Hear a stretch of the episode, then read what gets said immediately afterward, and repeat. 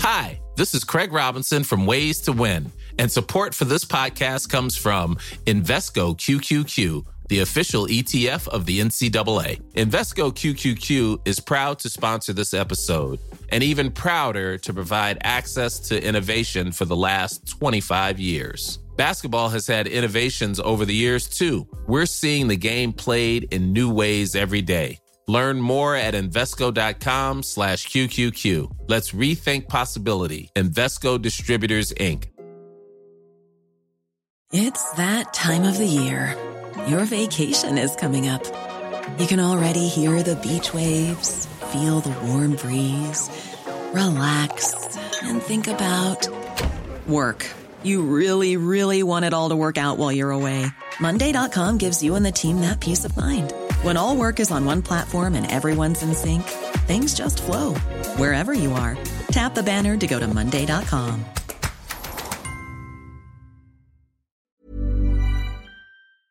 You're listening to Cork Today on replay. Phone and text lines are currently closed. This is Cork Today. Cork Today with JP McNamara on C103. Cork's greatest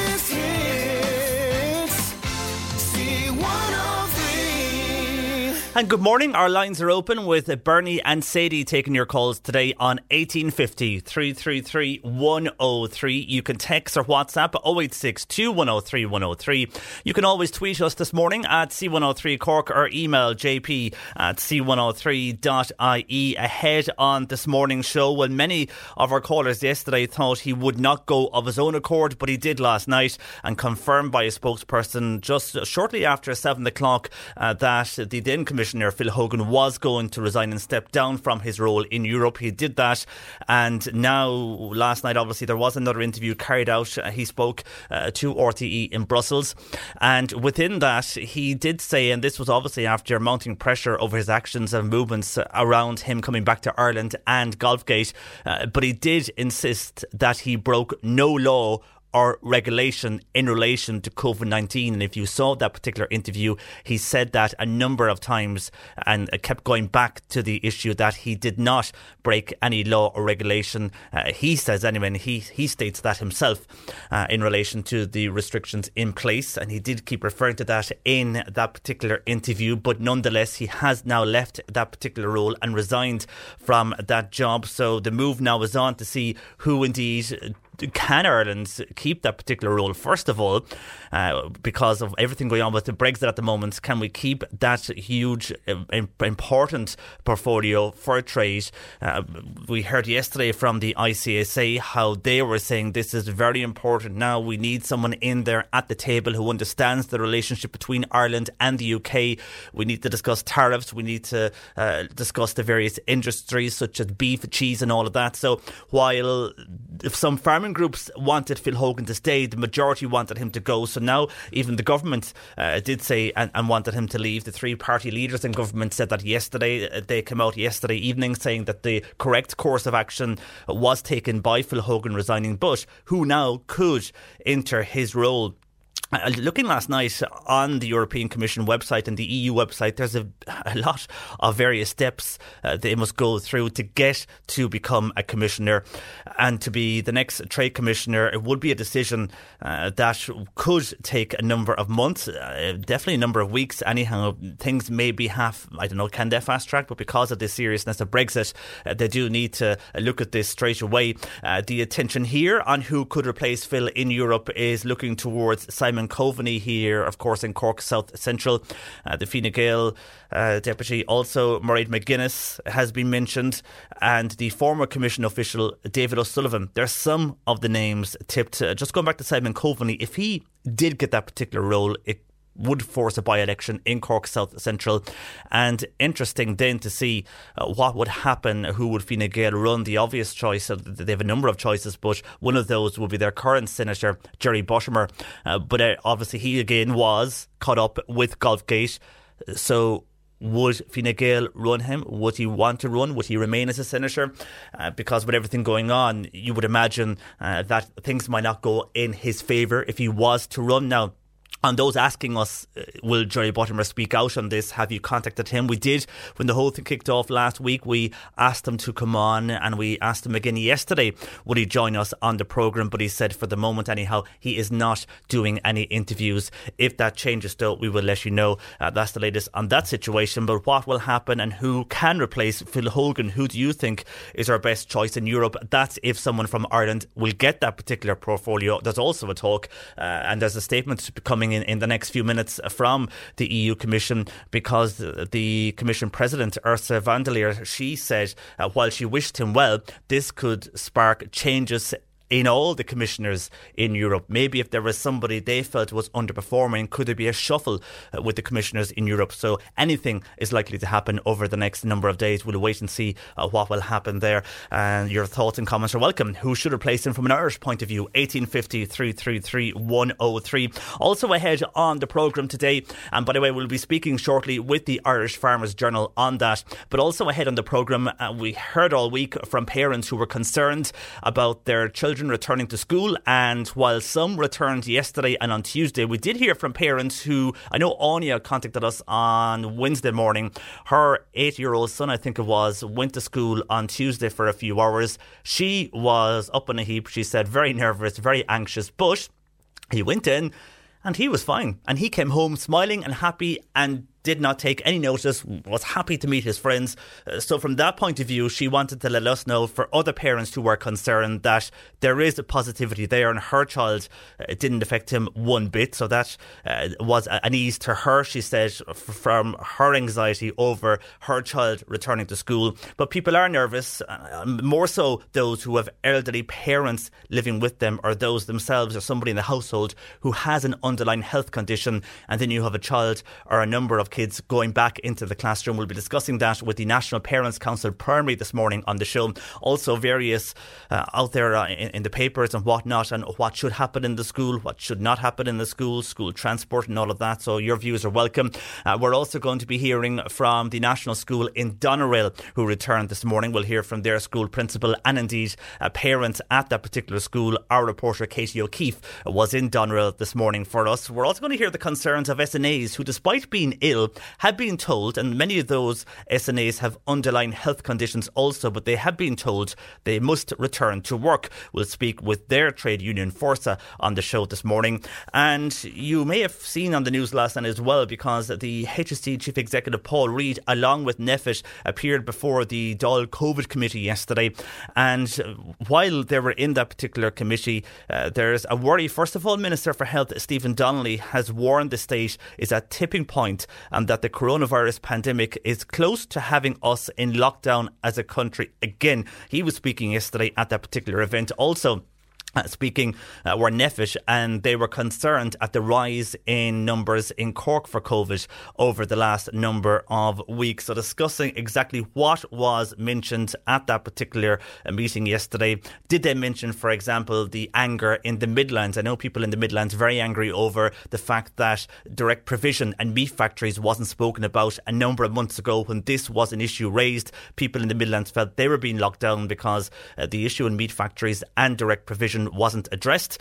And while they understand that those in meat factories and direct provision would be going to a shop and mingling in the community, and the lockdown might uh, had to occur because of that, if they dealt with it beforehand, it may not have had to occur. And was were, were they discussed as well? Uh, two outstanding uh, things that are always we get calls on here that, but we don't hear a lot about them discussed in these particular committees in a public manner anyhow. So we'll hear about that. It was Deputy Mick Barry uh, from Cork was at that yesterday. He'll join us later after eleven. Also, our Garda file uh, this morning, and we'll have pet advice later after 12.30 with Jane. So if there's a, a, pet in your household you have a question about, you can call us. Jane will be along after 12.30, 1850 333 103. Text or WhatsApp 0862 103 103. C103 1850 333 103. Our lines are open. Bernie and Sadie taking your calls this morning. And while many were saying yesterday that a commissioner, well, the former commissioner Phil Hogan, that he would not go and nothing will happen, of course, we know now yesterday evening evening, he did resign. The government saying it was the correct course of action. I'm joined now by Pat O'Toole, who's a news correspondent with the Irish Farmers Journal. Pat, good morning to you. Morning, John Paul. Uh, thanks for joining us, Pat. While many wanted him to go, uh, now there's a question because I know yesterday we were speaking to the ICSA and they were hoping that he would stay because at the moment we're in negotiations with regards to Brexit, and they said though those particular negotiations with regards to trade and how England and the UK and Ireland would operate, uh, him not being there could be a bad move for Ireland. So while some are welcoming him gone, others uh, feel this could be a negative. Uh, what are you hearing there from this morning from the farming community? Well, I think um, uh, th- there's two separate things to un- unpick there and work through. Um, like whether it was the correct thing or not, that's a, um, I suppose it became inevitable uh, the Irish government had publicly stated that they'd lost confidence in him. Uh, as early as last Friday evening, they had called on him to consider his position, which is code for uh, resign.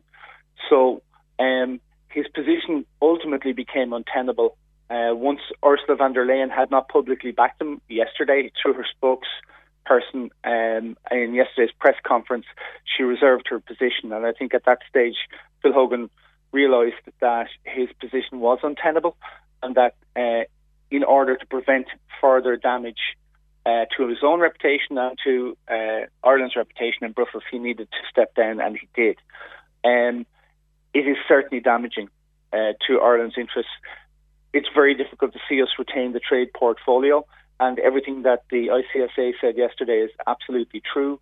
Uh, in terms of uh, in terms of Brexit, the negotiations are going very badly. Michel Barnier is the lead Brexit negotiator for the European Union, but you can't hurl off a hayrick, as we say up here in Wexford, and basically um, the British are not engaging. Uh, it seems the British government want to crash out, which means we automatically are triggered into WTO rules on this island, on the border, and when we trade east-west with the British mainland.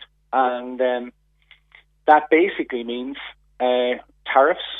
It means that if standards are not equivalent, and trade is uh, largely about standards, and if if uh, Europe has very high standards, especially for food production. So, if the UK were to do a deal with, say, uh, the United States on chlorinated chicken, um, on hormone-laden beef, and uh, that is uh, those are food products that are forbidden in the EU, and um, we would have to have some system in place to ensure they didn't come into Europe through the land border uh, on this island or through our ports.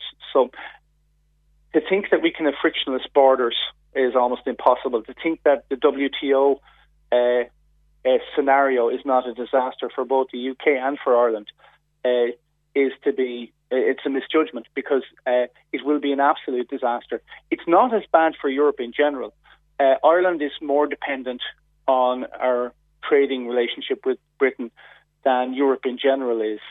Uh, we're out on the far side of, of Europe. We're, we're um, the United Kingdom is a barrier between ourselves and mainland Europe.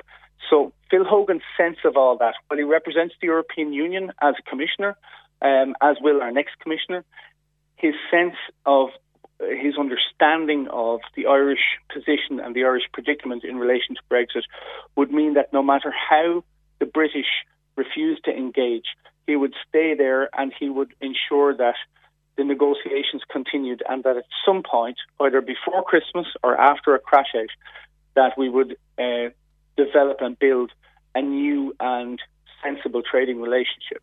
Uh, so that's the loss, and it is very hard to calculate um, we we will never know how things would have gone if he'd stayed. He's gone now. The trade portfolio is probably gone as well, and we'll have to deal with the consequences. And you mentioned there, Pat, regarding the trade and the WTO and, and what could happen. I know the ICSA and other farmers onto us yesterday felt uh, what you mentioned there, it could set Ireland back to the 1980s or, or worse again, uh, further back because we have such a huge amount of food and an agri production level here in this country and so many working in that particular area. It would have a, a ripple off to other sectors. Yeah, 175,000 jobs in the agri food sector.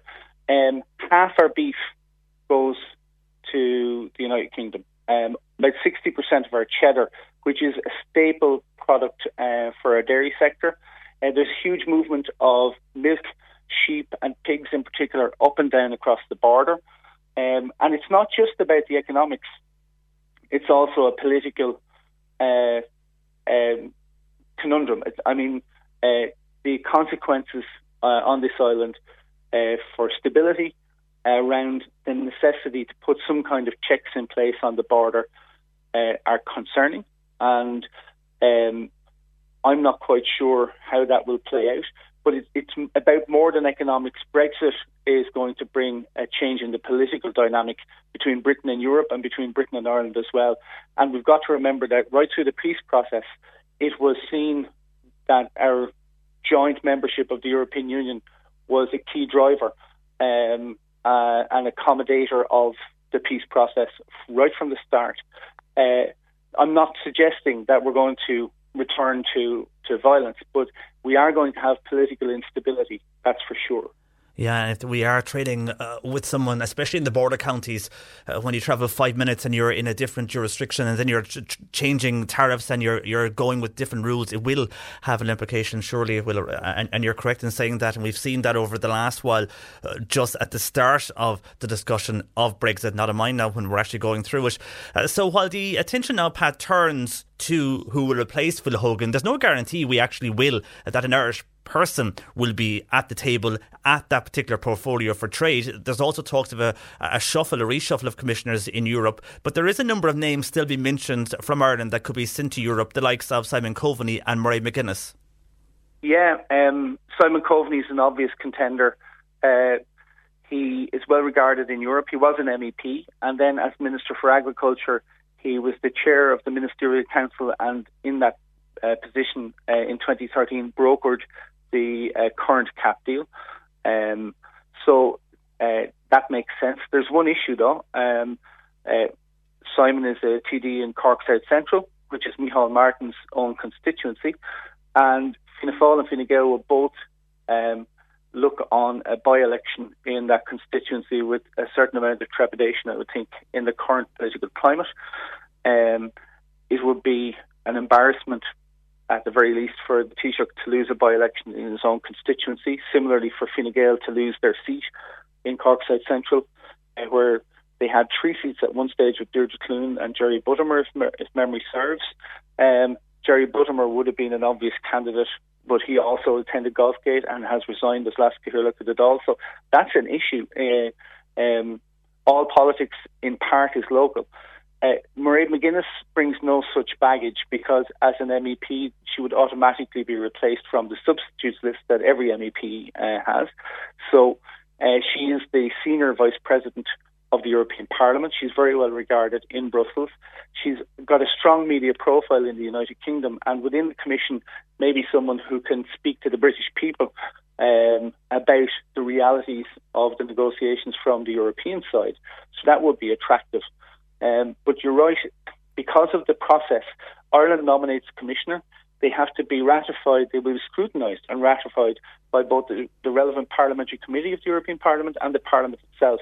It doesn't uh, resit from its summer recess until the 14th of September. So we're looking at a time lag of at least three weeks and more likely a month before the Irish Commissioner is ratified.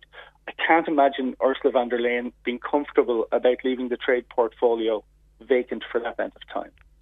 Very true. And I looking at the website last night from the EU, it does take a long time for that to be ratified. So it isn't something that is going to happen uh, straight away or something that would happen like an election whereby one person leaves and another person comes in. And there's no guarantee that it could be the trade portfolio. Uh, if there is a reshuffle, things could totally change. So uh, there, could, there could be a total different scenario in three weeks' time than we have now.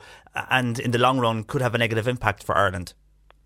Um, it, it, it's, it's unlikely that the trade portfolio will be retained for Ireland. The other, the political dimension, I would imagine that Ursula von der Leyen is fuming with Ireland at the moment, fuming with Phil Hogan for uh, his misjudgments, uh, for his um, the attending the golf dinner, for the way he was travelling around the country without due regard to the COVID regulations that everybody uh, has been doing their best to observe, the lack of solidarity he showed, and the fact that he had to pay for that with his position for the Irish government, perhaps for leading the charge on uh, on putting pressure on him for uh, declaring that he needed to consider his position last Friday, which is code for uh, resign in Irish politics for the fact that uh, they, uh, Eamon Ryan yesterday said that they'd lost confidence in him, which really forced Phil Hogan's hand, forced Ursula von der Leyen's hand.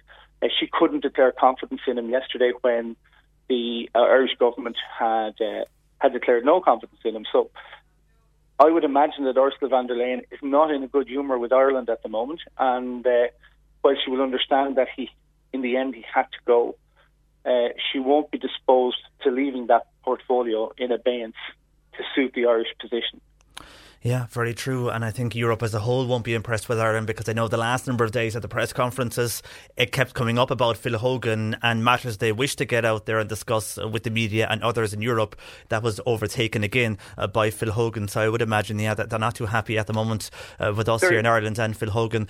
Uh, and we'll have to wait and see, I suppose, over the next uh, number of weeks what will happen with regards to that. For the moment, Pat, we have to leave it there. But thanks for joining us uh, this morning on that particular issue. That is Pat O'Toole there, a news correspondent in the Irish Farmers Journal, uh, speaking to us this morning on that. And your views are welcome. 1850 333 103. Text or WhatsApp 0862 103 103. Uh, a lot of comments in on this, just some of them for the moment. First of all, this texter saying, I think the right person for the trade job would be Enda Kenny. I'm not a big fan of his, but he is the right man for the job, and they seem to love him in Brussels, says that particular texter. While Andy in Newmarket says Leo Varadkar would be the ideal candidate to replace Phil Hogan. While Conan Bantier uh, says, well, you asked about Phil Hogan's departure. Well, he didn't have much choice, but he's still lying as he did break the rules. A lot of people picking up on that, that he said uh, he did not, and he insisted again in that interview last night. He said it three or four times. He insisted he broke no law or regulation in relation to COVID 19. Uh, but of course, he did uh, break restrictions when you uh, read uh, the, the, actual laws here for someone coming into Ireland from outside the particular country, which we explained explained on the show yesterday. Uh, while John and Clonakilty says on uh, Phil, uh, who is now sulking and resigning, he still said he broke no law. Phil, wake up outside of COVID, you were driving while on a mobile phone. So you did break a law, says John in Clonakilty on text to 0862 103 103. More of your calls and comments on Phil Hogan and him resigning and what now uh, for the trade situation with Europe. Discussing that uh, across the show this morning. But next, we want to go to the situation with our schools reopening. We'll speak with the National Parents Council Primary on the show next. Cork today on C103. Call Patricia with your comment. 1850 333 103. As schools return this week, some parents have contacted us feeling anxious about children returning to the classroom. Well, Ollie Lynch of the National Parents Council Primary joins me on this this morning. Good morning to you, Áine. Good morning. And thanks for joining us. I mean, you'll be well aware of parents as well who were worried on their child or children returning to the classroom. But it's fair to say schools have acted the best they can over the last number of weeks. And speaking to parents over the last two days uh, from children who have gone back into the school, uh, overall, everybody is happy, especially the child. Uh, there seems to be no complaints on the child's part, anyhow. No, exactly, and I think children were, were really eager and needed to get back to school. I mean, I, I think the the other important thing to say is that anxiety is normal. I mean, we, we we've all been kind of cocooned in our homes over the last number of months, and I think when you start getting back to that normality, it can sometimes be difficult to even remember what normal was. So I think anxiety about the unknown it, it is very normal, and, and, people should, you know, expect some level of, of, of anxiety about going back in. So if it's a parent or it's a child and there's some anxiety, that's okay. But I think as children return and as parents um, see their children when they come back out of school and see how much they've enjoyed it. And I think schools have put a huge amount of work in across the country in terms of putting in all the new guidance and making sure that the schools are safe. So I think, as you say, that when the last couple of days when children have started back, they, they really enjoyed it and, and enjoyed reconnecting with their friends, but also reconnecting with their teachers and the school and getting some sense of routine back. And from your own point of view, and even uh, parents in general, do you think the communication from the Department of Education was it enough on the return to school? I know there was websites set up and everything, but did they do enough for parents? Well, look, there has been a, a huge amount of communication. I think in terms of parents, there was there was a, a, a lot of documents on the website for parents, but I think parents needed the, the communication mainly from their child's school because although the guidance is at a national level, how that guidance is implemented is very different in different schools. So I think the guidance coming from the school is the most important information for the parent and for the child. So yeah, uh, and on that, different around the country that you know whether you're in a big school with lots of entrances and exits, or whether you're in a, a little school with maybe one entrance and a, and a fire exit, will make a huge difference as to how that guidance would be implemented. Yeah, because obviously the principals will know the school probably the best out of everybody. Uh, but on, on that particular issue of guidance for parents, a number of parents have been in touch with us because they're reading things in the papers and online and they're hearing doctors dishing out advice, for example, to keep the windows open in the schools and keep the children inside wearing their coats. And the other thing parents are concerned about is the school, school uniforms. Some feel, uh, do they have to wash them every evening after they return from school? And they don't know what answer that they're getting. Some schools are saying no, and some schools are leaving it up to the parents. Yeah, I mean, it's very, very clear on the school uniforms. There's no guidance to, to, to say that parents should wash the school uniforms every evening. And in fact, the guidance is to to, to return to school uh, as normal as possible, and, and that includes the school uniform. Wear the school uniform if the schools kept the school uniform in place. But there's no guidance, and, and never has been um, since the beginning of this pandemic that people needed to wash their clothes more regularly, and that applies to children in school as well. Um, but I think I think you have um, kind of hit the nail on the head there. Is that there's so much information coming from so many different places, so many different people in so many different expertise, and it kind of leaves parents in a bit of a spin. But I think what, what the, the clear advice from us is that you need to listen to your school. Your school is getting all the direction from the Department of Education the Department of Education is getting the, direct, the direction from the public health experts. So, you know, that's, that's where the, the advice needs to be listened to. If you feel that there's something happening that's not right in your school or that they've missed something, then contact your school and have a conversation with the school about it. Because when you when you do that, it could be something that's been simply overlooked, or it could be that there's a very good reason why your child's school is doing something differently, and they'll be able to explain that to you. So I think the communication between home and school is absolutely vital because the school needs to know about what's happened for your child in the home over the last five or six months if, if something significant has happened that school need to know. But also, you as a parent need to know exactly how your child's school is implementing the guidance in your child's school because it will be very different in different schools. And I think one of the things that can happen in, in, in, normal times is that parents will hear of something that's happening in the school down the road and think, well, why is my child's school not doing that? But I think under these circumstances, every school will be having to implement the guidance that's specifically to their school, layout, the the children that they have in the school, the teachers that they have in the school, um, and taking into consideration all of those local contexts. So it will be different on a school to school basis. And the other concern then from parents, and this is probably across the board in workplaces as well, not just schools, but on the on the parents' side of things, for a child going to school later on, we'll all know uh, most of us will get a sniffle or a cough come October, November as the weather changes, and that's only natural. But no one's going to know if it's COVID relation, related or not at the moment, and most people are being told stay away if you have any type of sniffle or any symptom like that. So, what do parents do in that situation? In the morning, going to school, you're putting on the uniform, and then you realise your child has a sniffle or has been coughing overnight, uh, obviously they, they realise they can't send them to school, but it is going to cause complications for parents with work and also for the school indeed. Uh, and there's a lot of worry, and parents are anxious over that at the moment. Yeah, well, new guidance has been recently issued around this, and if, if the child is sneezing or has a runny nose, the guidance from, from the GPs is that, the GPs is that those children can still attend school. Now, all of that guidance is on our website, npc.ie, but it's also on gov.ie as well, under what circumstances parents can send their children school and what circumstances they shouldn't.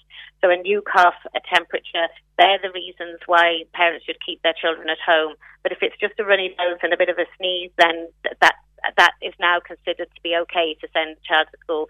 So again, though, I think the communication between home and school is going to be vital, and also making sure that you get medical advice. I mean, ringing your GP if you have any concerns at all, if you have any queries or questions um, in in the morning is, is a really important thing to do. And again, you, you keep mentioning there about the school. It is good to touch base with your own school because what the regulations are on the website, every school is different and everybody will handle it differently within the school and the layout of the school. So uh, while people are concerned, the best thing to do is contact the principal and, and they're there to take the answers and to ease the anguish that parents are feeling at the moment because there will be confusion and, and there will be questions asked over the next number of weeks because while you're going back to school in a normal way for the child, the parents still are wondering, uh, as I mentioned there, uh, while the guidance is there regarding sniffles and coughs, uh, you will be questioning yourself when a child does pick up that sniffle or cough. It's, it's normal to do that prior, prior to COVID, not a mind now. Exactly, and I think communication is really important. I think for the vast majority of, of parents in the school, the information that the school has already sent out to them and the information on the school website, so it's really important to check the website as well, will be all the information they need. But for some parents, because of individual circumstances within their families or with their children, they will need to get further information and have a two-way conversation with the school. So it's really important that they can do that and, and, and really important that they keep the school informed with what's happening. But also to remember that the, the school aren't the medical experts either. So the GP is really important if parents have concerns about um, a health issue. Yeah, very true. And overall, from your own involvement with the National Parents Council Primary, I know, as I said, we're hearing students are happy to go back. Are you hearing that as well? And are parents getting more relaxed as the schools return over the last number of days? I mean, I think children um, really are very, very happy to go back and really um, eager to reconnect with their, their school friends and, and the school generally. And I think, you know, the, the, the going back is, is no more than people going back to work. There's always a little bit of anxiety at the beginning. And as I said uh, at the beginning of this interview, that's normal. So, so don't, you know, don't worry about that. I think without COVID, parents would have anxieties about their children starting school and friends and all of these kind of things. So we've just got those anxieties a little bit heightened now because because of the new circumstances that we're under. But I think as as the days go by and um, children keep coming back home, hopefully healthy and happy, I think those anxieties will will, will relax. Okay, Áine, for the moment, uh, thanks for joining us uh, this morning, and hopefully, all the children returning today uh, in some areas in Cork are having a good school morning so far. And thanks for joining us. That is Áine Lynch there from the National Parents Council Primary uh, on the children returning to school. Some this morning, I think the majority across the county seem to be going back this morning. I know someone back yesterday as well. Uh, let us know how your child got on, though, in their local primary school this morning, and indeed secondary schools, of course, returning as well. I think it's, it's today, some are going back, or if not tomorrow. But your views are welcome. How were your family uh, handling the situation? And while some were anxious, again from a different Áine uh, that contacted us earlier in the week, she said, yeah, she was nervous, but when her child came back that evening, it relaxed her because uh, her child, he, eight years old, was in great form and didn't notice anything uh, strange when he was going back to school by the measures put in for COVID. So your views are welcome. 1850 333 103. Something though that has uh, been raised during uh, the discussion of schools going back is the concerns of SNAs who, despite uh, certain SNAs who have been in contact with us and uh, elsewhere, uh, despite them having underlying health conditions, they have been told that they must return to work. We'll discuss that next. Cork today on C103. Text or WhatsApp Patricia with your comment. 086 103 103. SNAs have been contacting us in recent days, worried at going back into the classroom. Now, Liz Fay is an industrial relations officer with Forsa and joins me this morning. Good morning to you, Liz. Good morning, John Paul. And thanks for joining us. Now, according to paper reports, uh, I read that one SNA who is on dialysis was taken back uh, that she will have to attend work after being told to do so uh, by her occupational health service to return to work. Another person would normally go to work but was worried uh, due to COVID. We've heard from others who maybe haven't gone that public but have told us off air that they have underlying health conditions and they too must return, but they're absolutely petrified because they're afraid they'll pick up COVID COVID or, or, or something worse could happen to them as the school year goes on? That is all 100% correct. We have many members who have contacted us, and we know that there will be many more who haven't contacted us because they will accept the verdict from OHS Medmark, um, who run the sorry Medmark run the OHS service on behalf of the Department of Education. Um, I suppose what we're looking at here is the fact that it's not so much that these people would be any more susceptible to contracting COVID 19.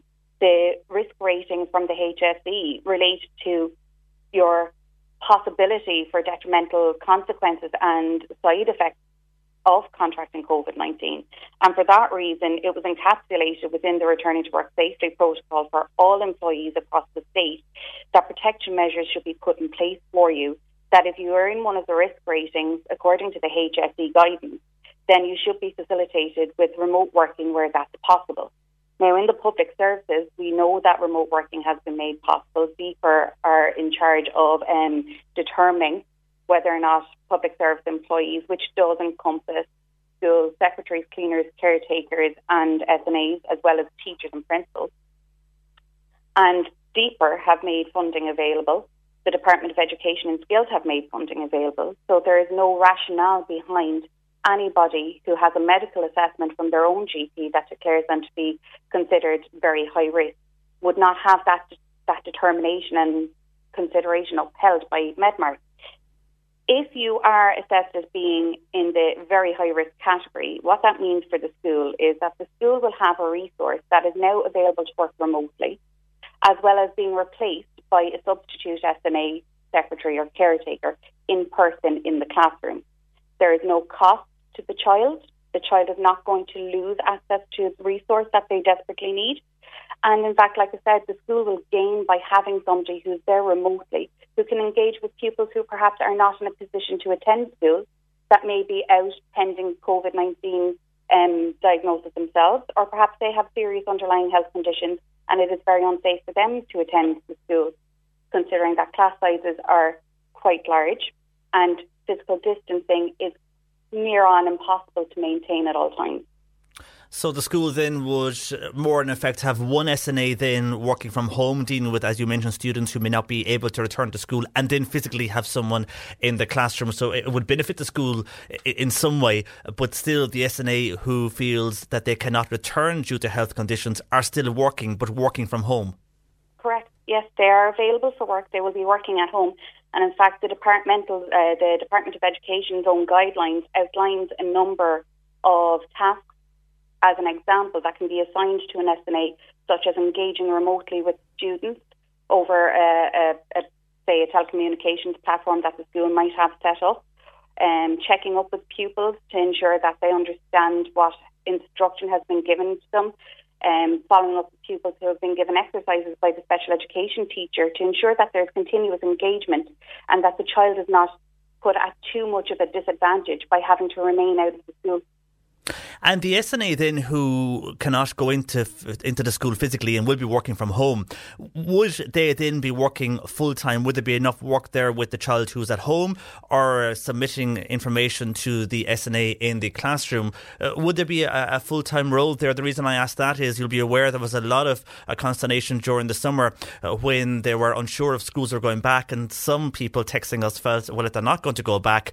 they need to look at the wages they're paying teachers. The same questions will be answered here for SNAs that if, if an SNA isn't going into the classroom because they have an underlying health condition, then can the state afford to pay them at home if they're more or less working but not working at the full capacity?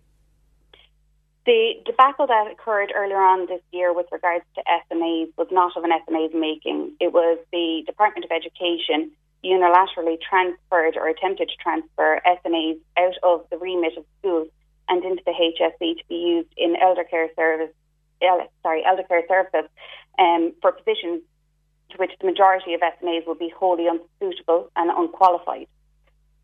This resulted in a vacuum of information from the department and direction from the department to schools to ensure that all SNAs were kept actively engaged with their pupils.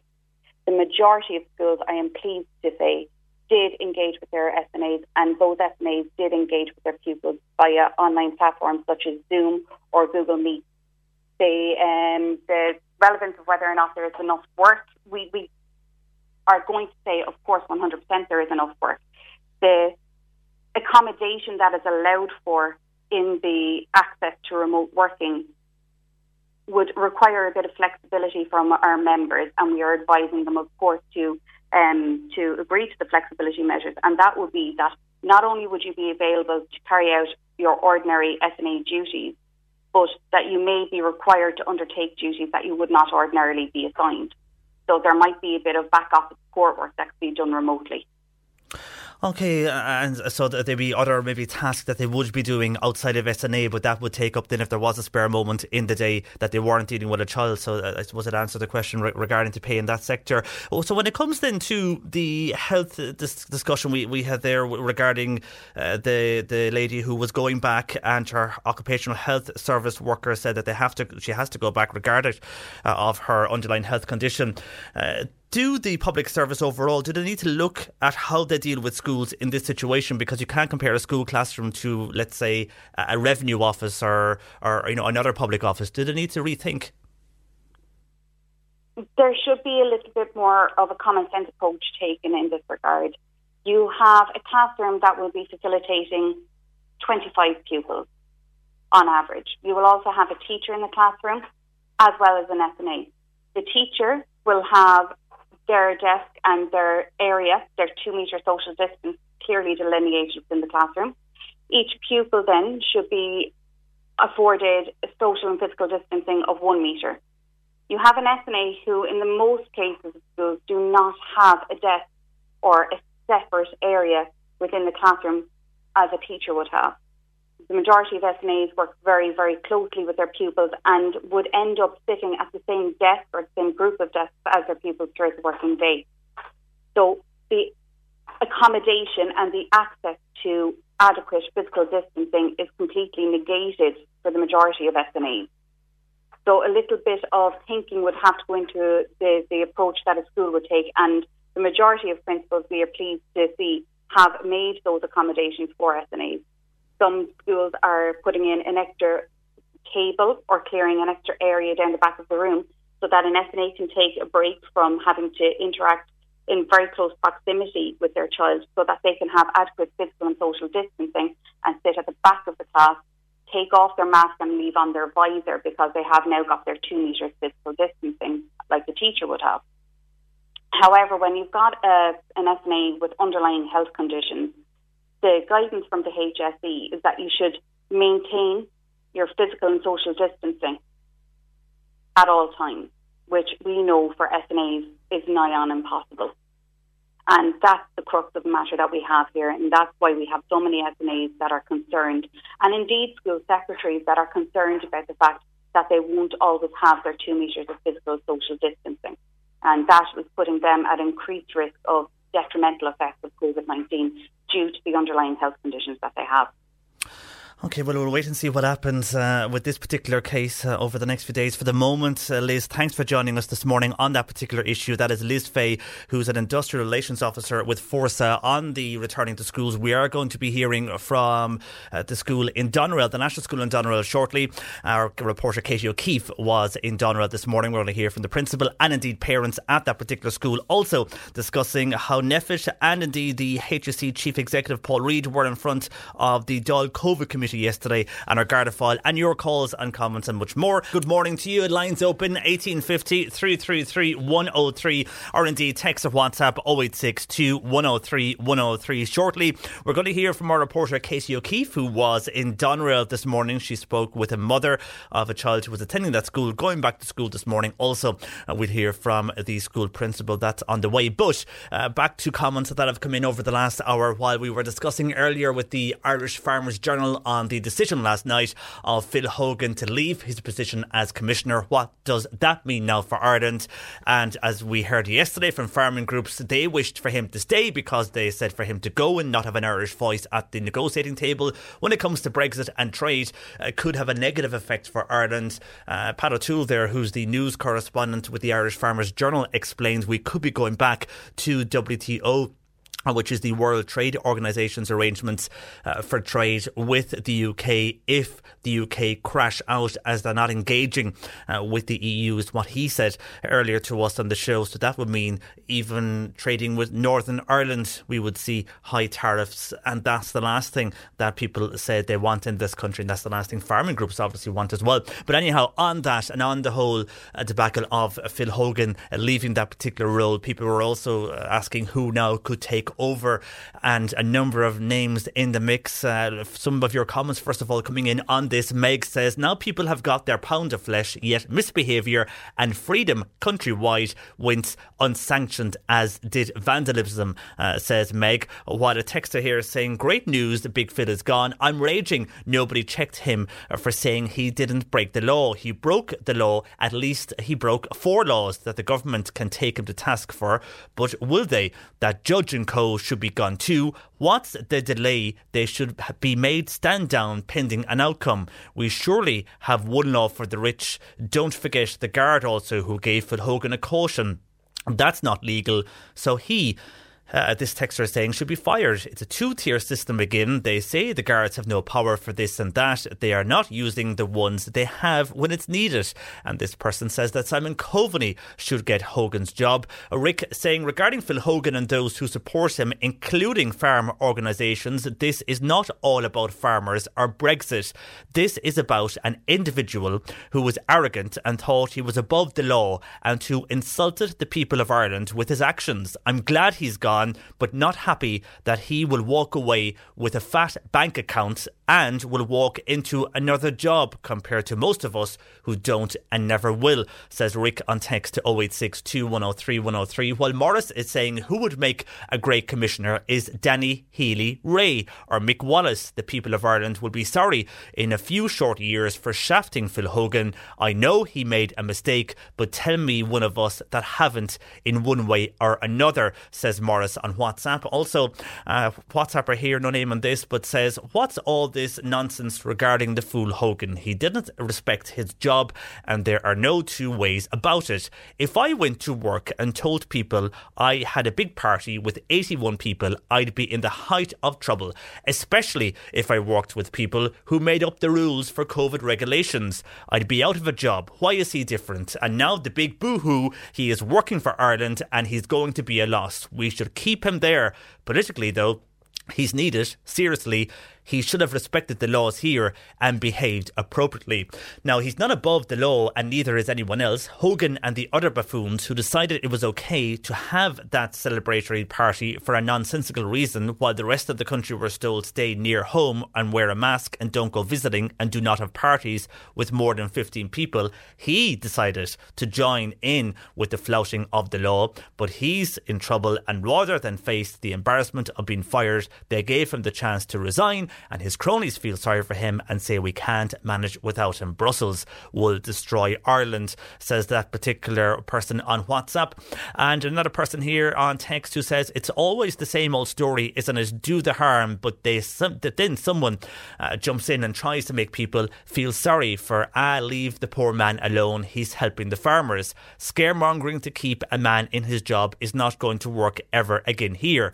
Irish people will not tolerate idiots in government flouting the taxpayers' money and making rules as they go along because they believe they are irreplaceable. Put someone in there who has respect and wants the job, uh, says that person on text. And Michael in Castletownbere on WhatsApp says the price Phil Hogan paid for resigning is minimal. To him, it's the price Ireland has paid that has not yet hit home to the people of Ireland, and the buck stops with the organisers of Golfgate, that particular shindig. It has set Ireland back decades, says Michael. As far as Phil Hogan's replacement is concerned, and in order to avoid further, upheaval, Mairead McGuinness or David O'Sullivan, preferably Mairead, as her substitute, would take over her seat. Mairead is well versed in the European Union and its workings. Michael feels Simon Coveney that he should be left with Michael Barnier as they are working very well together and are a very good team, says Michael on, in Castletownbere on text to 086 103 103. Just some of your calls and of your text there regarding uh, the situation in Europe and the resignation of Phil Hogan. Just some more calls coming in on that particular matter. Dan says that he's sorry for Phil Hogan, but like most people, they have lost their jobs. He won't end up homeless. And another Michael on phones to Bernie and Sadie on 1850 333 103. He says, We're sick of hearing about Phil Hogan. It's not all about farmers, it's about the way that man treated the people of this country and how the people of this country can't get jobs and houses.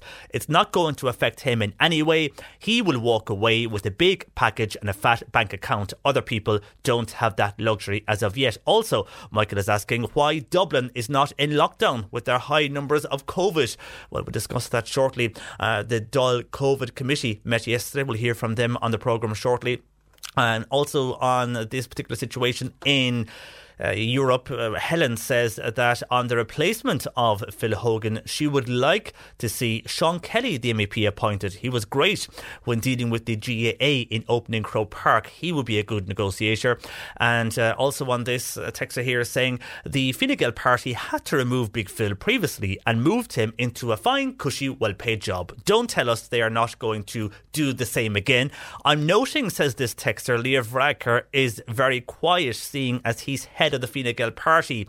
He should have said something about Phil Hogan's diabolical behaviour, says that particular texter. Finbar in Bantry says, Why in the name of God uh, could the media stop going on about this overpaid ass and concentrate on the more important issues affecting people, uh, says Finbar in Bantry. And finally, on this, a person says, Should the famous golf dinner be renamed The Last Supper?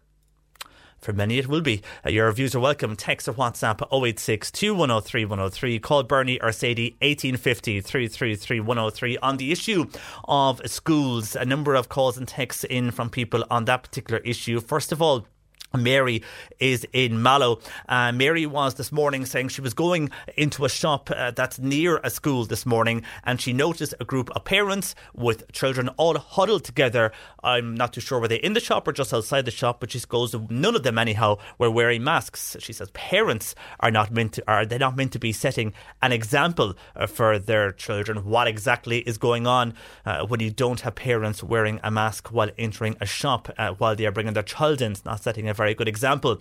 Uh, while staying with schools, uh, we mentioned earlier when speaking uh, to the trade union Forsa, and I was speaking there to Liz Fay uh, on the issue of SNAs and how one SNA, and we've heard from others as well who have underlying health conditions, uh, one seriously ill and has been told uh, that that person has to go back to work regardless of her health situation. And there is a worry from some in, to returning into the particular classroom due to COVID. Well, on that, a saying, is there still a shortage of SNAs in Ireland? If so, uh, will there be enough uh, to go around for subs in schools for those who cannot get into or go into schools? Well, the various uh, education departments over the last while, uh, over the last few months, the education department have said that there is, they feel anyhow, there is enough subs with regards to teachers and SNAs. Some schools feel that they have sourced enough teachers anyhow for subs, but SNAs, we're told there is, whether that's the reality or not, uh, I'm not too sure, but we're told anyhow that there should be enough SNAs to go around if there is a need to replace SNAs who cannot uh, go to school for one reason or another. And uh, an SNA has texted the programme who says, I am an SNA and I've been asked to do the school account as well as being the COVID officer. Also, I'm a full time SNA to a wheelchair bound child who, throughout parts of the day, needs to be put standing in a standing frame. I don't know how I'm going to do all of this unless I split myself in two. I was told by the principal he had to put me forward as COVID officer.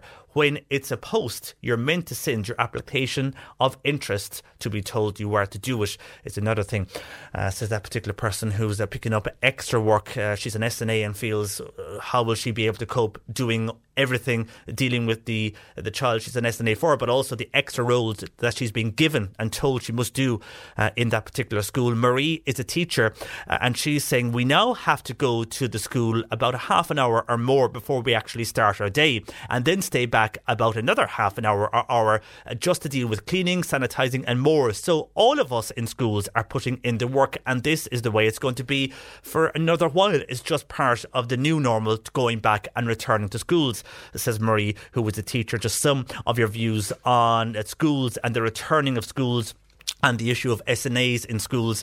And, staying on that particular topic of schools, this morning our reporter Katie O'Keefe uh, was outside the National School in Doneraile and she firstly spoke uh, to the principal, Dennis Murphy. She got a quick chat with Dennis uh, on the school reopening after nearly being closed for six months. We're delighted to be welcoming our children back to school this morning after five and a half months out. Of course, it will take everyone a bit of time to settle into the new normal, but it's fantastic to be back. And from the parents' point of view, she spoke to a mother who has a child attending that particular school in Doneraile. We're all very happy that she's going back to school. Um, now, as I said, that the the schools have the measures in place. They're obviously all going to do their best, and with, as with regards other businesses and establishments like this, they have their rules. Um, things are changing all the time, and hopefully, all we all, all we all want is to keep it out of the school. And if everyone does their bit, that's all we can do. And like she's in a junior class, she couldn't meet her friends since last March because you'd have some children where their grandparents are looking after them and the grandparents are worried for fear it will be brought back to them. So I'm very happy that she's back and I hope that we can keep it out of school and that's all we can hope for. I'm going to take it day by day. And that's the parents uh, outside Doneraile National School this morning, a mother there of a child who attends that school. And overall, I think parents are happy that uh, schools are back and as are children, as we're hearing. Obviously, there's the usual, outside of anything COVID, anxieties about returning to school. Uh, but overall, uh, with the fact that they're now living uh, with COVID and all the changes, uh, people seem to be happy with the return to schools overall. That's what we're hearing anyhow this morning. And your views are welcome from teachers and SNAs, of course, who now are back in the classroom. Uh, there's a mixed response there, especially from SNAs. Some feel they've been given too much work uh, when they have returned to school from the particular school principal, and others with underlying conditions who feel it's unsafe for them to return are being forced to return to the classroom. Reviews are welcome on that. Text or WhatsApp 086 103 103 or call Bernie and Sadie 1850 333 103. I've a lot of texts in regarding our pubs going to open. Also, people asking uh, what's going to happen in relation to rising figures of COVID in Cork well. Yesterday, the Dáil COVID Committee did meet and will discuss what they said and what was said with NPHET and indeed uh, with the HSE Chief Executive Paul Reid. Uh, what came out of that? Discussing that next. C103 Jobs. On today's job spot, we have opportunities which include CareBright. They require carers in Newcastle West, also in Limerick City, East Limerick, and in North Cork in the Mallow and Fermoy areas. You can send your CV to recruitment at carebright.ie. HGV driver is required in the Newmarket area, must have a full, clean HGV licence and an up to date CPC. Contact 087 623 4547. And SuperValu in Mallow are recruiting a permanent full time baker must have previous experience in this role. You can apply online to 344 mallow hr at supervalu.ie or you can call them on 022 21662. And there's just some of the jobs today on C103 Jobs. You can find out more if you go along to c103.ie forward slash jobs.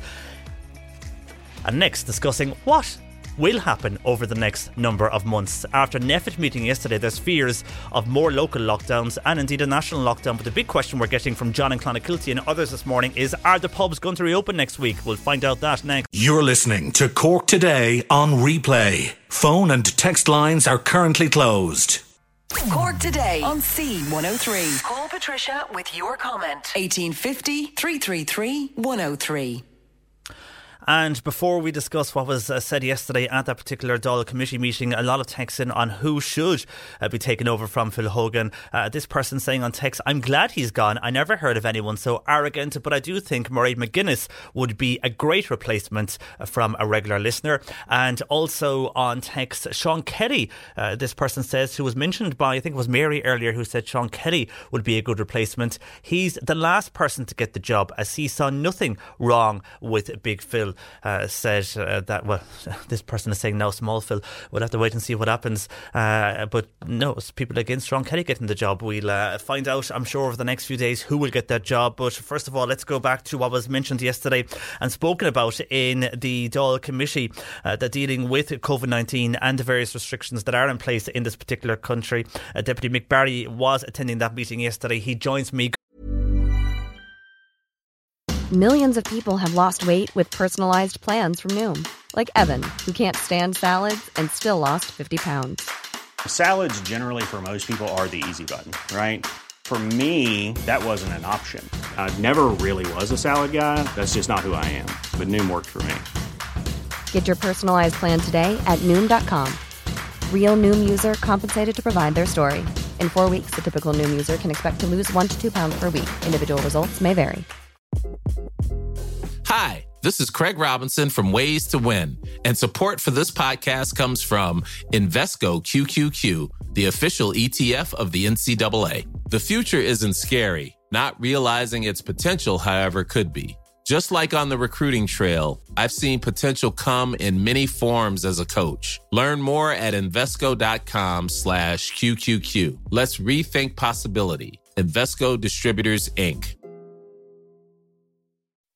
When you make decisions for your company, you look for the no-brainers. If you have a lot of mailing to do, Stamps.com is the ultimate no-brainer. Use the Stamps.com mobile app to mail everything you need to keep your business running with up to 89% off USPS and UPS. Make the same no-brainer decision as over 1 million other businesses with Stamps.com. Use code PROGRAM for a special offer. That's Stamps.com, code PROGRAM. Good afternoon. Good morning to you, Mick. Hello, JP. How are you doing? And thanks for joining us. Just very briefly, because I know people are probably sick of us uh, talking about Phil Hogan, but on that, now the move is to replace him. And do Ireland need to act fast considering what is happening with regards to Brexit and those negotiations? What's your view on that? Well, uh, I welcome the fact that uh, Phil Hogan was forced to resign. Uh, I think that um, it was the anger of the people that forced this resignation. It is true uh, that the statement yesterday from Micheál Martin, Leo Varadkar, and Eamon Ryan um, really increased the pressure on the European Commission president uh, for the parting of the ways. But I think it's pretty clear that uh, those politicians would not have exerted nearly as much pressure uh, if it wasn't for the fact that they felt um, uh, a powerful uh, fire of uh, um, uh, indignation and anger from ordinary people, uh, uh, putting them in turn under pressure. Um, so I think it's important that that um, people power pressure continues to be exerted on a number of fronts. Of course, there's still a number of uh, prominent individuals who are at the uh, Golfgate um, uh, do, uh, including um, the Supreme Court judge and including senior people in the the uh, uh, banking structures in this country, but also in a broader sense, there are very very important issues coming up uh, with the reopening of the Dáil next week. Not least the question of justice and fair play for the Leaving Cert students. We can't have what happened to the, the young people uh, across the water and in Scotland. Um, their their their grades being marked down, particularly uh, students from schools in lower income and working class areas. That cannot be allowed to happen here. So we need to keep that pressure up, and also the pre- precarious situation facing hundreds of thousands of workers, the threat of people losing their jobs and redundancies, and the campaign for justice on the part of the Debenhams workers, who are fighting uh, for themselves and their own families, obviously, but in in another respect, are fighting for all of us because if they can achieve a just redundancy package, um, a decent package, uh, that's an important victory for all the people who may well come after them uh, in the course of this uh, uh COVID situation. So these are the issues that we'll be trying to put on the agenda with the recall of the Dáil next week, and the resignation of Phil Hogan uh, feeds into that uh, very much. And uh, while he, I'm sure, was spoken about yesterday at the particular COVID 19 Dáil Committee meeting, uh, while things have moved on now with regards to that, uh, a lot of people asking what has come out of that meeting yesterday with regards to NPHET and the HSE, because we did hear from the Minister for Health, Stephen Donnelly. He has warned the state is at tipping point uh, regarding the coronavirus pandemic. He said we could be going back to a, a lockdown overall or local lockdowns. And that has worried people this morning, Mick, hearing that on, on news last night. Why was that said and what is the outcome of that? Because I know there is concern on the rising numbers in Cork over the last number of weeks. Yeah, well, obviously there's rising numbers in Cork uh, and there's rising numbers um, for the country as a whole. Uh, there are particular hotspots, as we've seen, uh, like the situation in uh, Kildare.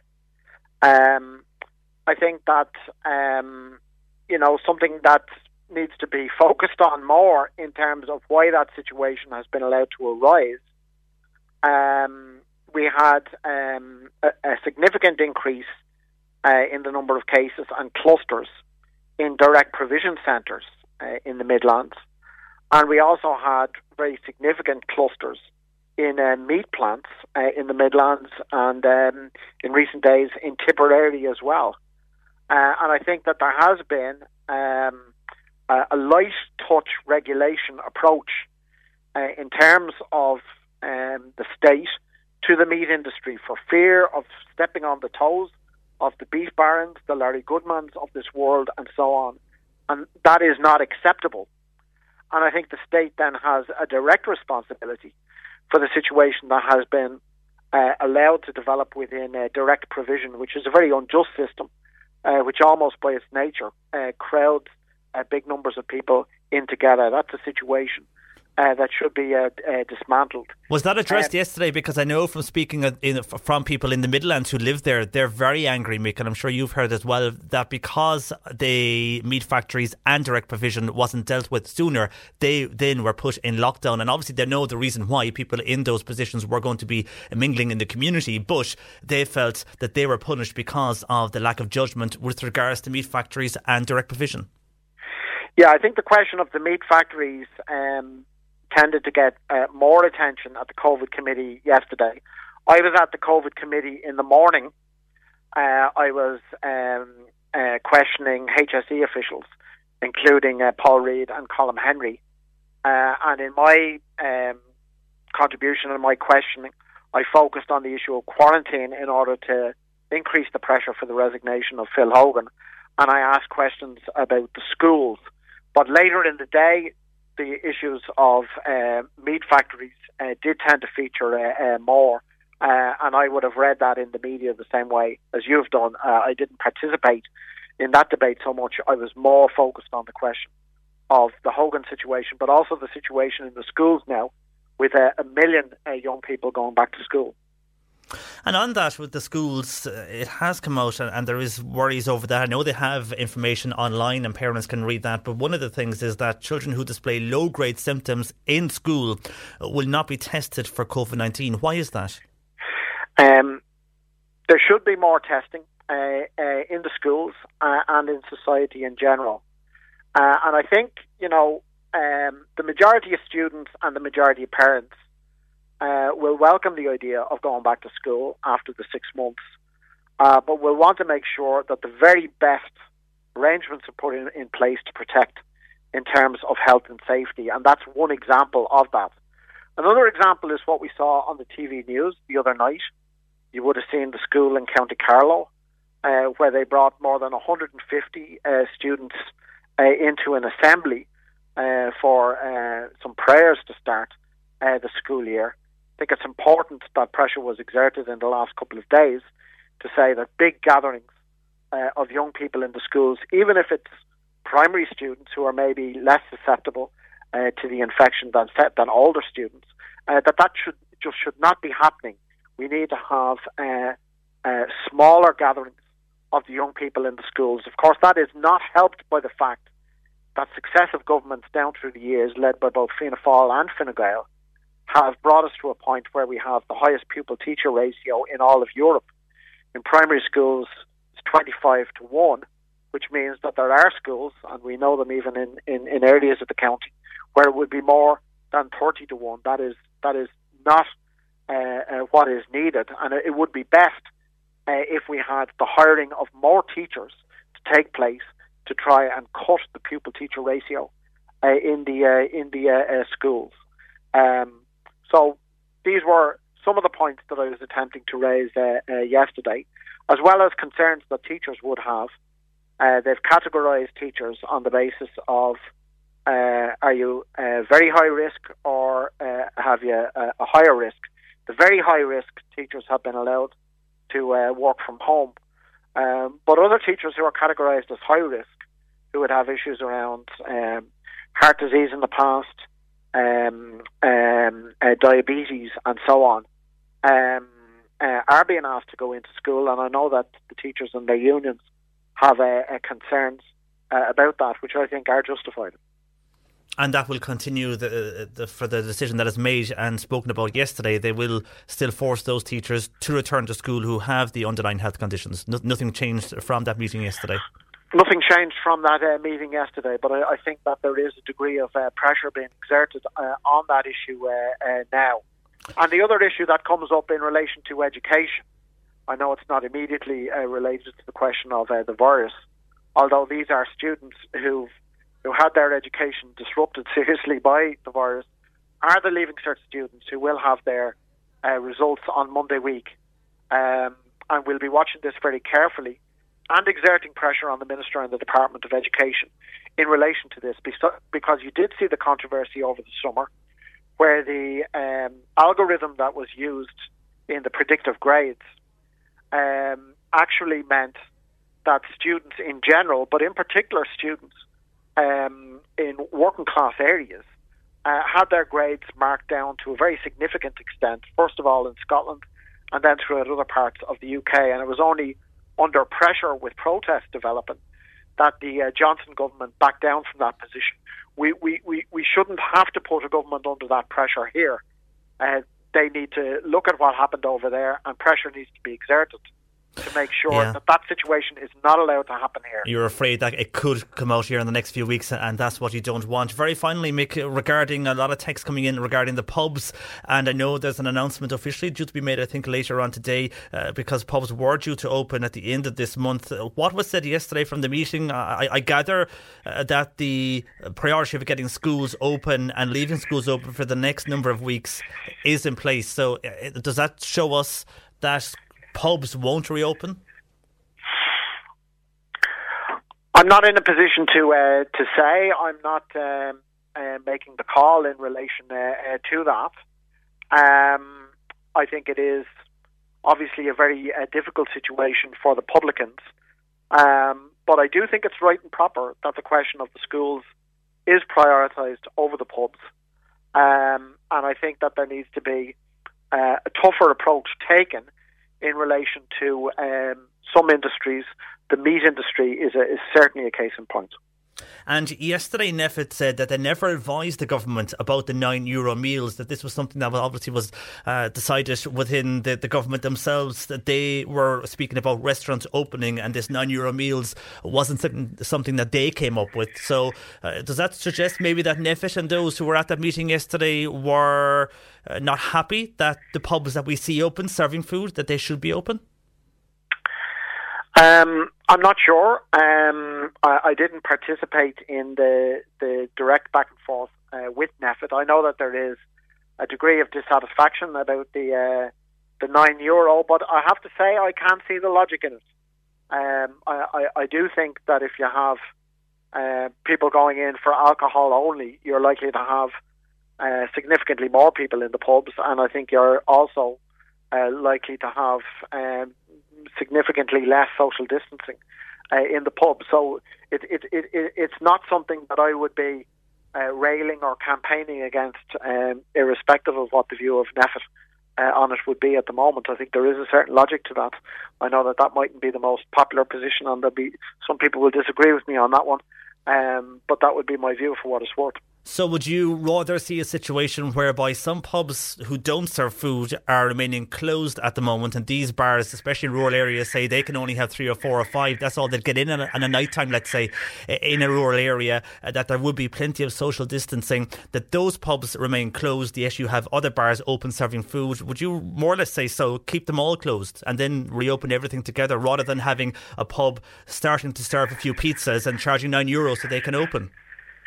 No, I think the idea of pubs being open and, and serving the food and having, um, you know, not alcohol only uh, with the social distancing, if if NPHET are okay with that, that's okay with me.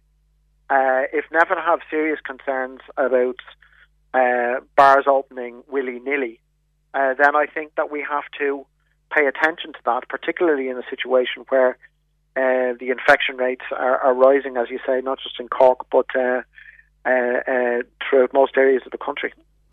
Okay, for the moment, Mick, uh, we'll leave it there. Thanks for joining us. Uh, that is a Deputy Mick Barry of Solidarity on that particular issue and what was raised yesterday at that meeting with the HSE and NPHET at the Dáil Oireachtas Committee.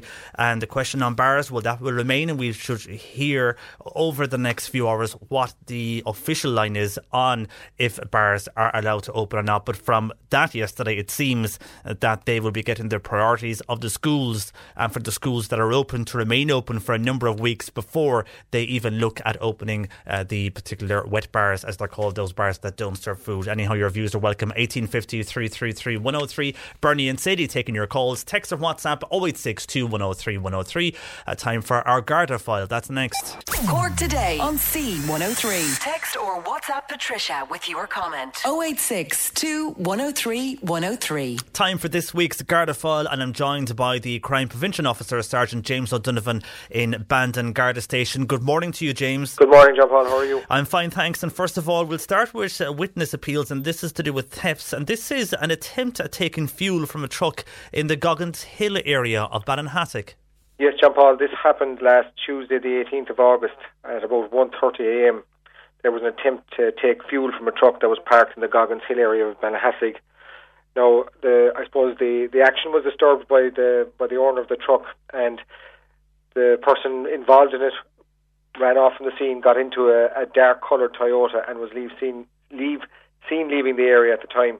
I suppose we're appealing to witnesses that if they had seen anyone acting suspicious around the Goggins Hill area on Tuesday the 18th at about 1.30am to contact the Gardaí and Bandon Guard Station with any information. It, could, it would be very helpful, hopefully. Okay, we have another situation then, and this is in the Castlelack area near Bandon. Yes, and we've had a lot of these uh, reported to us over the last number of weeks and nationwide as well in relation to the theft or the attempted thefts of dogs.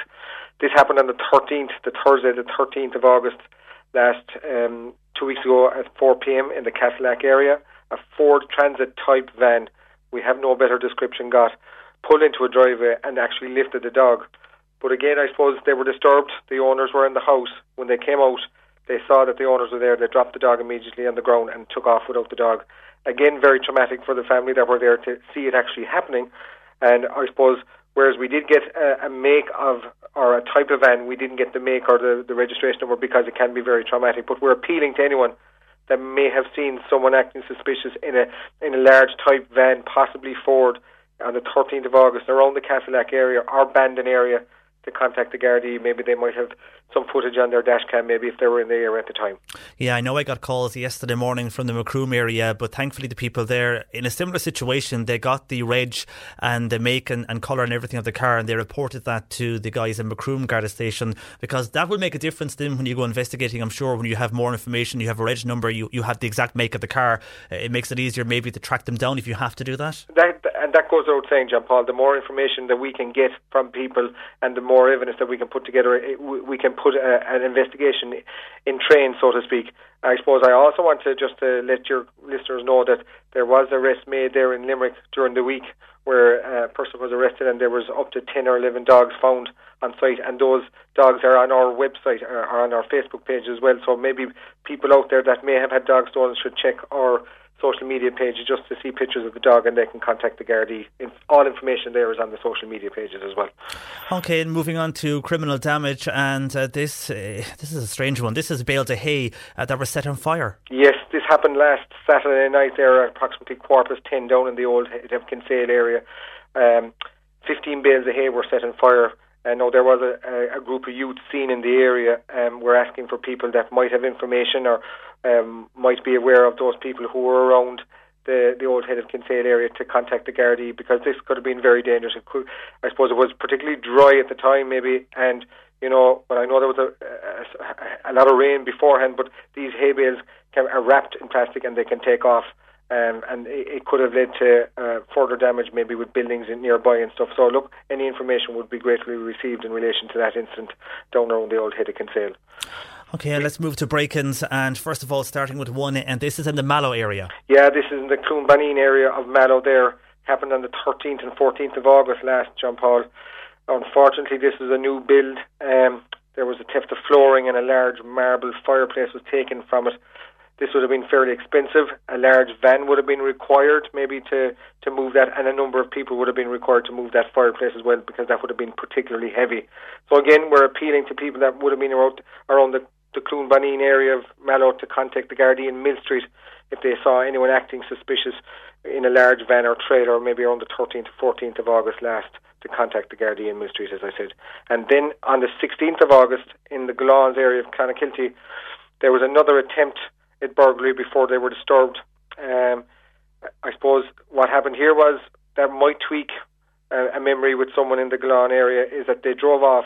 The car, make and model is unknown, but there was a lot of tyre screeching and spinning of wheels and car revving done when they were driving off. And someone might have recognised or, or heard or seen a car doing that on Sunday the 16th of August at about 4.30 p.m. to contact the Gardaí in Clonakilty.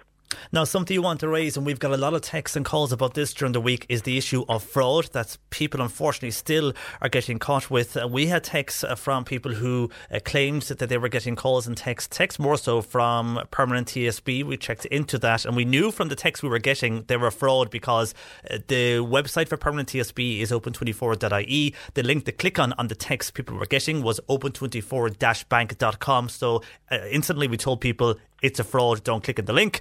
And uh, Permanent TSB have come out and issued statements on that. Uh, there's also, though, people receiving emails from various financial banks and institutions asking them to take out a loan.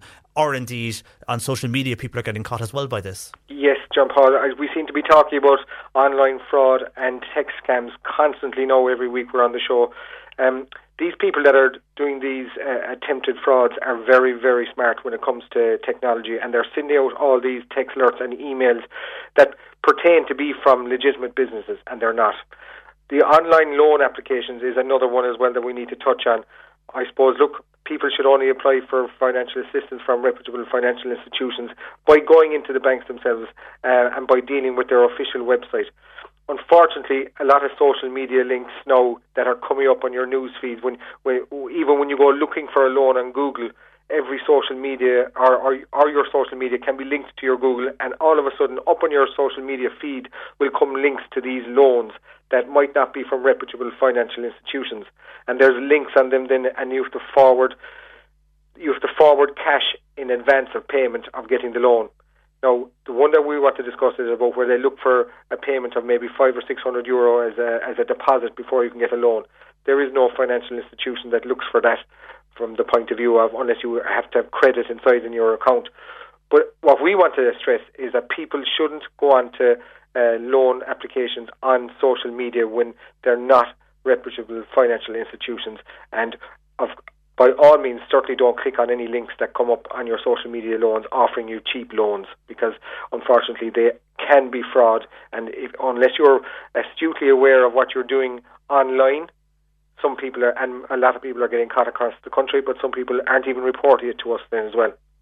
Yeah, and Again, be careful also. I mean, if someone, if you're getting a loan from someone and they're asking you to pay to receive a loan, common sense would tell you that's not going to work. Common sense prevail here, and yeah. unfortunately, look, I know uh, under current circumstances with COVID 19, maybe people are, are stressing financially and they just need to look for a cheap way out. But look, I know that financial institutions are out there to help people, but I suppose my main thing here is to alert people to these uh, loan scams that are out there. There was another one this morning, and I want to thank the people at Kinsale for contacting. They even contacted our chief here in Bandon this morning in relation to um, a delivery text scam. It's going around fresh this morning We've already sent out a text alert across the division aler- um, alerting people to this, this delivery text scam. There was one in, in a couple of weeks ago with An Post where they were saying that there was no postal delivery paid and a fee had to be paid again. And again, another link was attached to the text. These links cannot be pressed. Um, uh, because once you go into that link, it, it, gives them access possibly to your phone. Uh, spamware is into your into your, your I suppose your your smartphone or into your laptop, and they can have control over your phone. And then they look for credit card details or bank details. And we've always said it, John Paul, do not give out any bank details or credit card details over a, a text. And these scam artists this morning, who were they claiming to be from? Did they claim they were they from were just a, a delivery company? company. Uh, unfortunately, DHL um, um, and other uh, DPD delivery companies have been caught with these scams as well, and An Post as well. These aren't coming from reputable, from the actual companies themselves. These are coming from, I suppose, text numbers pertaining to be from these um, delivery companies. So, for some strange reason, they seem to target people that have a delivery or are expecting a delivery. But I think under the current um, circumstances that people are finding, a lot of households are um, delivering or getting stuff online now. I'd say you'd find it very hard to find a house that wouldn't have maybe an online delivery due to their house over the next couple of weeks. So they're just taking a chance, and unfortunately, people are being caught when they hit these links. So we're appealing to people just to be smart when they're opening their phones and opening all text um, text messages in relation to deliveries and links. Just take a minute, have a look at it, and if you're not unsure about it, or if you're not sure about it, don't open any links.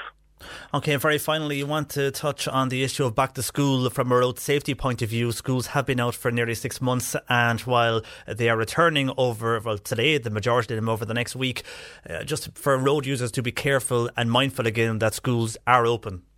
Yes, John Paul. Look, I suppose uh, ourselves here uh, in Garda Síochána and many of the emergency services and the frontline workers have been, and yourselves have been, and shops have been working all throughout the COVID 19. But students haven't been back at school in six months, and parents haven't been used to driving them back to school. We covered it a number of weeks ago when I suppose the restrictions were being lifted, that people had to get nearly get used to driving again and put themselves in that um, surroundings. It's a new environment for everyone. Um, parents are going back to school with their kids they're anxious with the COVID 19. And look, we're just wanting people to be mindful of road safety. Don't be rushing out of a car, getting into the school, or leaving the school, rushing into the car in the evenings. Be mindful of the road. Be mindful of the security at home. Don't forget to lock the car as well when you're leaving and stuff like that. Because I know parents, and they've they've rang me and said that they're they are anxious about dropping their kids back to school in in relation to the new current regime that we have with COVID nineteen. But look, we're just asking people to be patient, be careful on the road, be mindful that there could be something around the corner. There could be kids on bikes cycling again back to school, and we just want everyone to get back to school safely. And um, and hopefully we'll all get through this together from the point of view that there'll be no accidents on the road and the people will remain safe at all times. And from school to colleges, just a reminder for those, especially maybe first years who are looking forward to going back to college. I know there's some will be online, some will be in the lecture halls, but if you are starting to go back and renting a house with a number of people, there is warnings going out regarding parties and, and college parties. Yes, and we've heard it all summer. John Paul, with the with the number of parties that have been going on around the, the country, the county, and West Cork, we're look. It's great that students hopefully will get back to college and have some sense of normality in relation to college, but we just want parents and, and students to have a conversation with regards to going back to school or back to college. Look, it's not the same this year in 2020 in relation to the first year and uh, I suppose Freshers Week and all that is going to be, it's not even going to be looked at from that point of view but at the same time, it's still a big step for these young people going back to college. We just want people to have a conversation about parties and be responsible in the area of COVID 19 and keeping the numbers down. Okay, well, for the moment, uh, James, thank you for joining us this morning. That is Sergeant James O'Donovan there joining us from Bandon Garda Station. Good afternoon to you. Lines open 1850 333 103. Bernie and Sadie taking your calls this afternoon. You can text or WhatsApp 0862 103 103. And I've got a lot of calls in. First of all, we heard Barry there regarding the water in Mallow that was off due to an electricity outage. Also, getting calls from the Ballyclough area.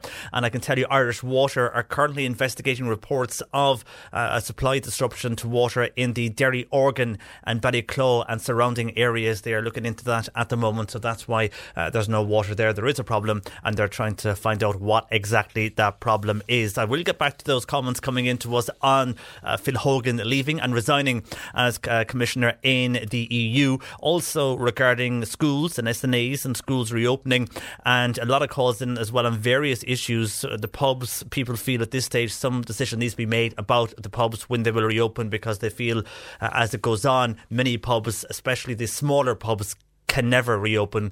They've been closed for five months, some are saying on text, and how can they expect it to be uh, just reopening as things were when they've had no income coming in for the last five to six months? So uh, your is coming on those issues uh, shortly. But this is just an email we got in yesterday. And uh, I'm sure a lot of people over the years have got caught with parking in various towns and uh, various parts of the city. Uh, this is from Tina, who says, I'm just hoping to highlight something that happened last night at the Mill car park in Douglas. My sister was clamped at 2047, so just around quarter to nine, and her ticket ran out at 8.30. She was running late, and yes, she was late and was in the wrong. I just feel, given that the economy and therefore local businesses have suffered so much with some unable to reopen ever again, that in things like parking issues, town councils and city councils need to show leniency and encourage people, and, and also to encourage people who are compliant with the public health requirements to spend and keep local businesses going. To name but one, Paul Street Car Park has waived fees for parking in the short term. I 100% applaud them for this, and I will keep my business in the city. The country is suffering enough with COVID 19. We need to help one another through this, uh, says Tina on email to jp at c103.ie. Now that car park you mentioned, Tina, I know the one, uh, and it has been known and is known for, for that to happen. That once you go over your time frame, you are likely to be clamped, and they're very strict in that particular car park on clamping issues. And you will know that if you ever are in that particular area of Douglas. Uh, I suppose when it comes to local towns, town councils now gone, so it is Cork County Council who are enforcing pay parking or who are looking after pay parking anyhow in the towns across Cork who have this. But do you agree with Tina in her email that given uh, her sister, yes, and she admits she was in the wrong, uh, she was 15 minutes late, but considering everything that is going on, and her sister and others went out of their way to shop local, and then this happens to them, do you feel that, like what's happening in Paul Street car park and others in the city centre, that they uh, should be more lenient and encourage people to support local business rather than discouraging them? Which I presume, Tina, your sister now will be slow enough again to go. Uh, obviously, won't be parking there uh, because you usually, if you have a bad experience in a car park, you'll be slow enough to go back there again. So I presume your sister is in that mind frame, and also uh, that will then hamper her uh, doing her business in Douglas uh, if she can't get parking elsewhere in the town, of course, nearby. Uh, the shopping centre there that uh, went on fire last year, that is still closed. It remains closed. So parking is gone from that particular centre. Uh, so you've a, a, chunk of car spaces gone there in Douglas due to that. That particular car park that Tina mentions is more or less located across the road from that centre. So would be used probably more so now by people who want to shop or do business in that area of Douglas. So your views welcome and it applies to every town and every part of the city. Uh, does it annoy you that if you are only 10, 15 minutes uh, after your ticket has run out that you do get a, a parking fine, and especially in this current climate, if you have gone out of your way to support local business and then this happens to you, is Tina right? Should they have some uh, thing in place and some leniency when it comes to people who are just uh, 10 or 15 minutes over their time? Or then, from the parking attendants and the, the people that look after the parking, from their point of view, uh, they could say it, they do that uh, then everybody would be flouting the laws and you could have cars there way over their time. Anyhow, uh, your views are welcome. 1850 333 103. Text or WhatsApp 0862 103 103 on SNAs. And we mentioned earlier how some SNAs will be uh, and some will have to work from home because of underlying health conditions. And when we were speaking to the trade union Forsa, who represents some of the SNAs, they were saying that uh, they will be allowed work from home, and also you could have students who are working or, or studying from home because they also have health conditions and cannot return to the classroom, so they will be online learning, and the SNA can be online helping them uh, from their home while helping a, a child in, in obviously another home online. But one question that has come up here is can SNAs who might have to work from home be allowed to work online with pupils from different schools or a combination of schools who would allow the SNA full time hours? It's a good point. I mean, from the school's point of view, they will be looking for all the help they can get. I mean, I think every school has been looking out for substitute teachers uh, in the event that a teacher uh, becomes ill uh, like does it every uh, winter and, and, and, all throughout the school year. But this would be uh, because of the situation in relation to COVID. Uh, things are taken more seriously, so they are looking for all the help they could. But again, it will be up to the Department of Education to overall allow that. But I would see, I couldn't see a problem of why that could not happen if it wasn't going to interfere with any of the pupils or any of the schools. But if you're in the know on that, uh, something we can put to the uh, Department of Education as well. Let us know. Text or WhatsApp 0862 103 103. While Pat says, uh, There's an Irish joke here someplace. I hear people saying we must keep the virus out of the schools. How do we do that? We open the schools, of course, and bring out all the children and expose them to the virus. Only happens in Ireland, uh, says Pat. While Jason says, I agree with the reopening of the schools. I think for children, they need to go back. Uh, they have been hampered enough on their development with the schools closed. We can't have them closed forever. We don't know how long we're going to be living with this particular virus.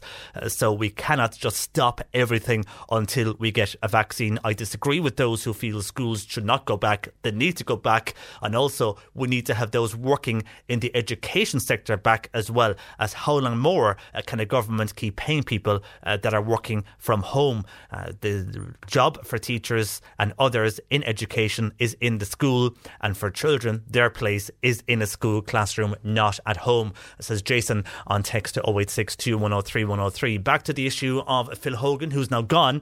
Uh, Tim and Youghal says he deserves to be gone, full stop. However, would like to know what he's gone with and how much. And by the way, he didn't give a full apology without persisting his innocence regarding the law. The sympathisers would want to wake up. This man will not want for a dinner or a roof over his head, and I can understand very well his disappointment regarding the loss of his big amount of wages, which uh, Tim is saying is over 300 euros uh, 300,000 euros uh, plus a year. Good riddance to him. And I conclude, Tim says, that Leo Varadkar would be nominated for Europe, says Tim in Youghal. While Avril in Ballincollig is making the point that Billy Kelleher came home from Brussels. He did not self isolate, he came to Cork. And one of the Sinn Féin councillors up the country went on holidays to Lanzarote. But nothing has been said about them. We are all trying to do our best with ourselves in this current situation. While Dermot Kelleher, uh, who is involved in the farming industry. He is saying getting rid of Phil Hogan is like cutting off your nose to spite your face. There were 81 people at the dinner. If Hogan had to go, they should all go, uh, says Dermot. While James says, I think it was coming to Phil for a long, long time. He has an attitude problem. This is his second time resigning. If he was in Germany in 1945, he would have been Hitler's right hand man, says James on phone to 1850 333 103. Frank says, Phil Hogan had to go. He flouted the law. He came here wining and dining, insulting the people who died from COVID. Frank would recommend Simon Coveney to go and be running for that particular role. Uh, some of your views there regarding Phil Hogan and what has come out there, of course, and we've discussed earlier on in the show. On the issue of young people uh, not wearing masks in stores and shops this morning, this was called earlier uh, from people who were in local shops this morning near schools, and they felt that the students in there were not wearing masks while buying whatever they were buying ahead of school.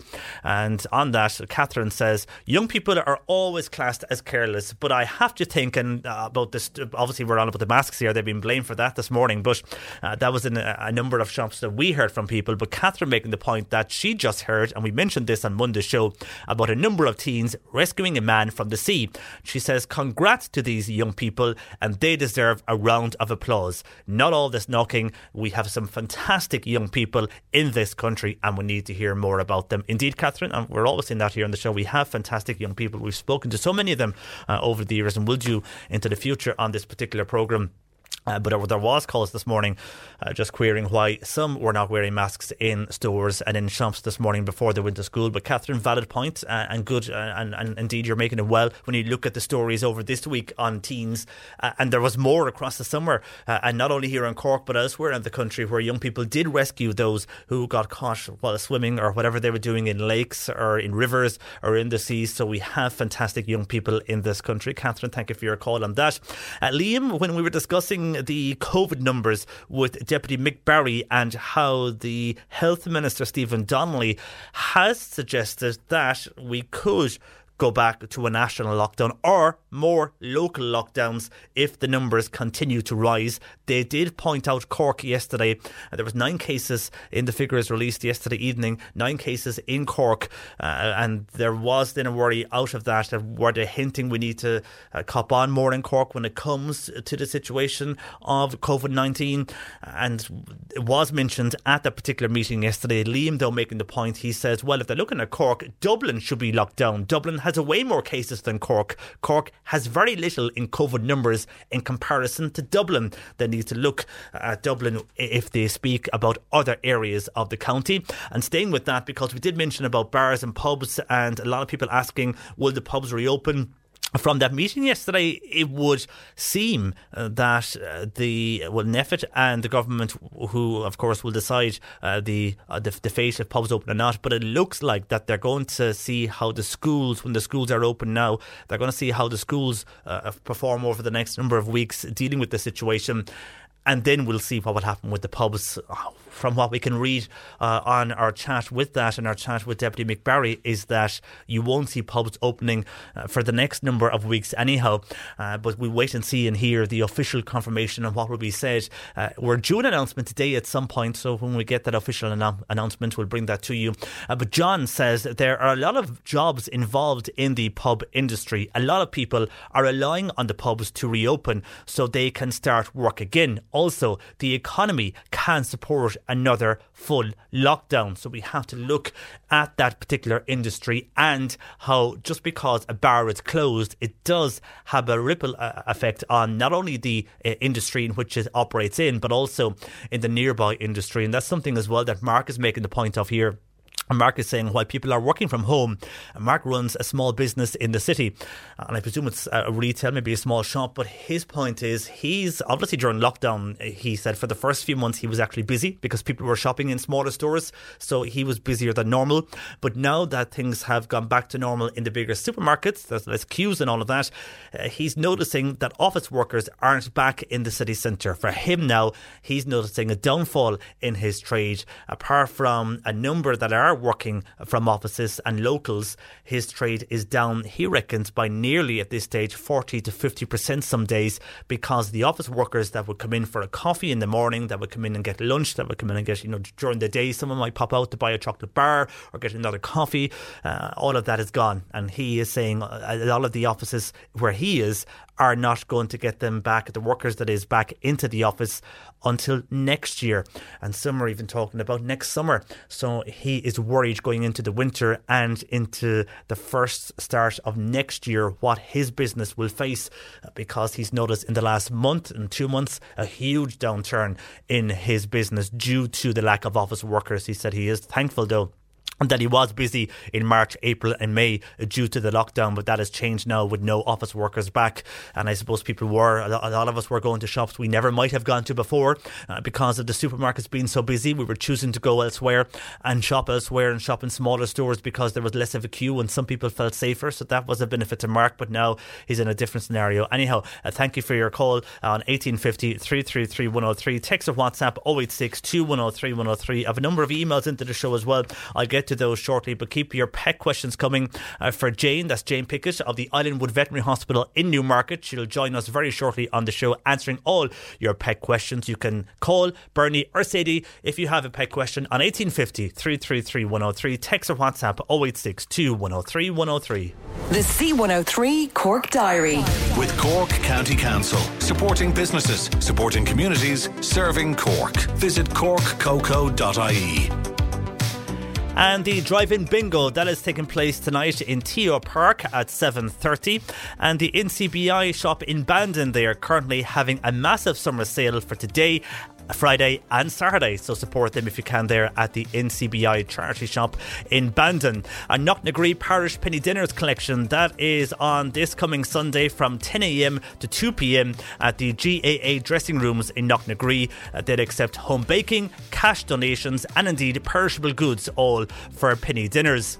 And Anam Cara support group for bereaved parents that will return to their group meetings with safety measures in place on Wednesday, the 2nd of September at 7.15 in the Clayton Hotel, Silver Springs, and in the Munster Arms in Bandon on Tuesday, the 15th of September at 7.15 pm. And the West Cork Toastmasters, they are back in action from Saturday, the 5th of September, and they're doing this via Zoom. So they kick off the new term on Saturday, the 5th, the normal time of 11 am, and they welcome any other Toastmasters members to join with them, or non members can also apply for a link to their upcoming meetings. To apply for that link, and get more info, simply email them westcorktoastmasters at gmail.com. Cork today on C103. Call Patricia with your comment. 1850 333 103.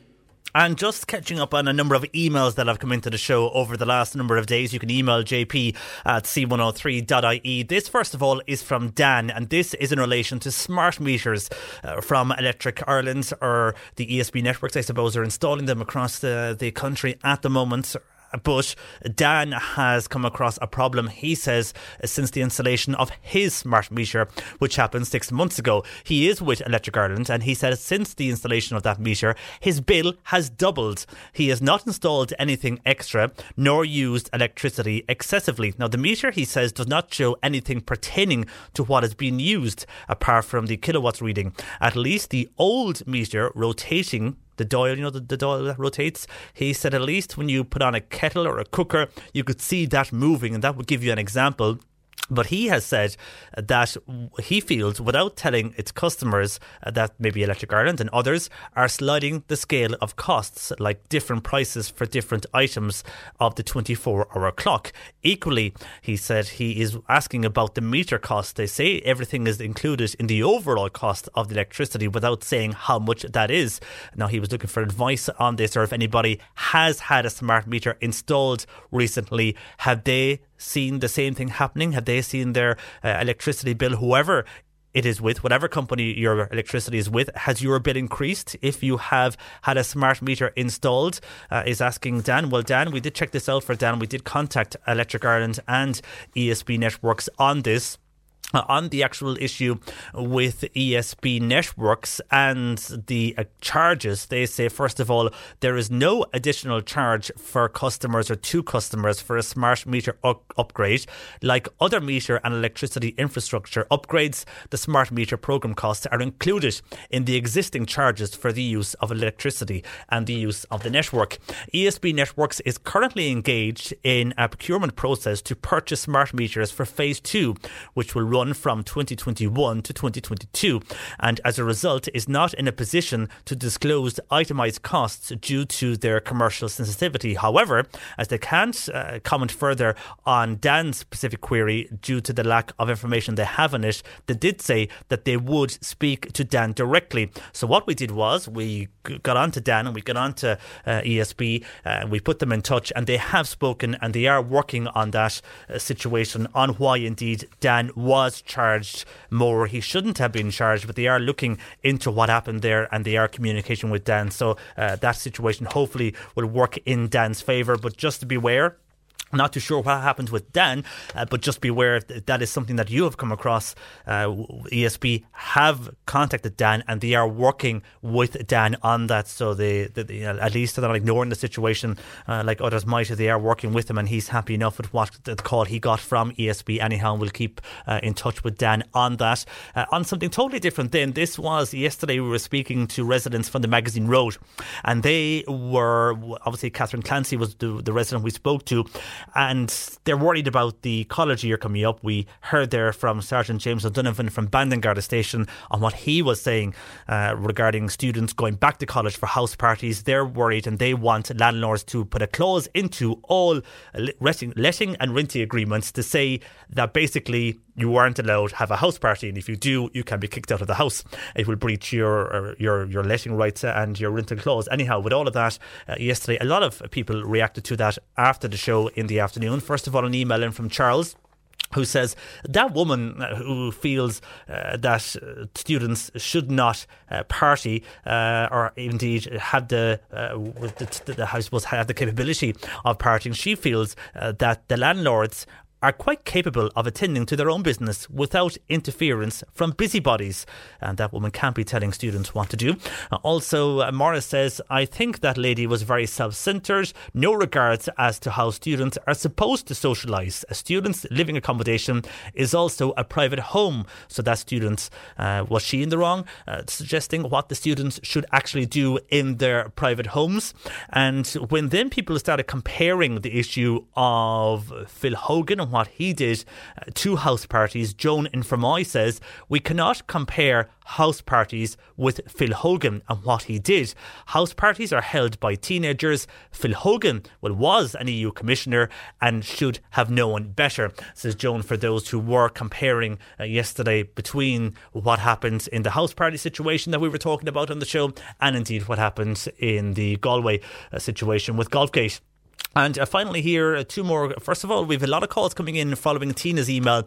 Uh, this was on parking, where her sister uh, got a fine because she was parked in the Mills car park in Douglas, and the ticket was up at eight thirty. She came back to her car uh, fifteen minutes later, and unfortunately got a ticket, uh, got fined, and basically raising the whole issue of surely within the short period of fifteen minutes could they not have let that be because she was only parking there to, to, support local business in Douglas, and now uh, she and others feel they won't park there anymore, meaning that they won't be able uh, to support local business. And in the time we are in, we're being asked to support local business, they cannot do that. So, with all that in mind, she's asking, can more leniency uh, be provided in this particular matter? Well, a lot of people have got fines and not happy, and we've got so many calls on this. We're going to return to this on the show tomorrow and speak with people who have got fines and who have tried to appeal those particular fines. Some were successful, some unfortunately were not. We'll hear uh, from those callers on the show tomorrow. Uh, but on staying with issues to do with the road, Willie uh, says this is typical of the council. They closed the tower to Kerry Pike Road and then they put up traffic lights on the tower to Blarney Road. So now there is a hold up in all the directed traffic. No way around it. We have to all now wait. Great management or what? Says Willie on 1850 333 103. And finally, uh, Finbar emailed us, and this uh, is something that has come up in the last few days also because when we're speaking about going back to school and school transport and bus drivers, and you hear about SNAs and teachers in schools asking about their safety returning to the classroom, and you have parents worried. Finbar says, I was a school bus driver. But now, what medical advice is being given to school bus drivers. Most of the drivers are over 60. So, what medical advice are they getting while they transport those students that teachers and SNAs and everybody else is worried about in the classroom? They're transporting them to that particular school. What guidelines were they given? Says Finbar on email to jp at c103.ie. Your pet questions are welcome to Jane, Jane Pickett from the Islandwood Veterinary Hospital in Newmarket. She joins us next. If you have a question for Jane, get them into us now. You can call Bernie and Sadie 1850 333 103 or indeed text or WhatsApp 086 2103 103. Jane will join us next. Cork today on C103. Text or WhatsApp Patricia with your comment. 086 103 103. And your pet questions are welcome because Jane Pickett is here uh, from the Islandwood Veterinary Hospital in Newmarket, part of the Millstreet Veterinary Group. Well, she's not in studio, but she's on the phone anyhow. Good afternoon to you, Jane. Good afternoon. How are you doing? I'm fine, and thanks for joining us. And yesterday was International Dog Day. And before we get into the questions we have in there, there was an interesting, uh, famous breeds of Irish dogs were mentioned. But it was interesting to see uh, the type of dogs we keep here in Ireland. I mean, Labrador is still mm. very popular. Uh, Cocker Spaniel, I think, came out nearly on, on top of our list, and obviously Jack Russell. So uh, we, as as a nation, we're dog lovers, but we seem to be going along the same trend over the last number of years when it comes to the type of dogs we do keep.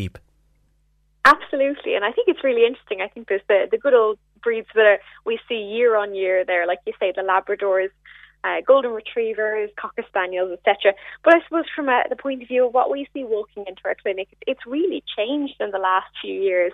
So we're seeing a lot more of, let's say, what we call the the posh crossbreeds, which are like the Cockerpoos and and the Jugs, things like that. So really interesting mixes like that. And we're also seeing a little bit of a, a an increase in, let's say, the flatter faced breeds and that's a little bit of a worrisome trend because sometimes they can have have struggles with their breathing. So good and good and positive change in some cases, but not so good change in others. But um, we love seeing them all walking through our doors, all shapes and sizes.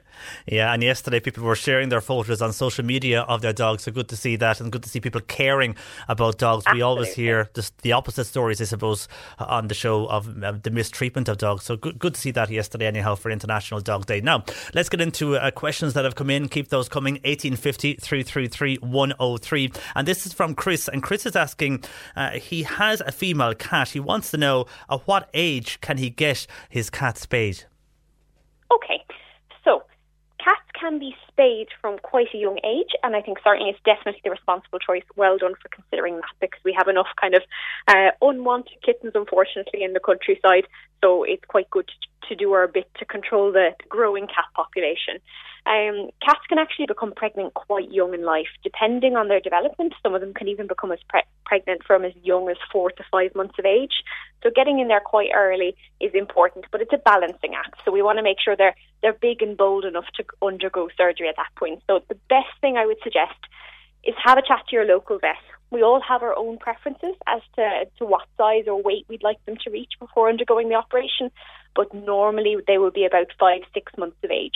Um, it's never too late to do it as well. If your cat's much older, a few years older, or even older than that, it's still a good, really responsible choice to make because they still have the potential to, to give birth and bear litters well into their, their advancing years. So have a chat to your vet. You can get it done nice and early, five, six months as usual, but have a chat to, to your local vet about their preferences.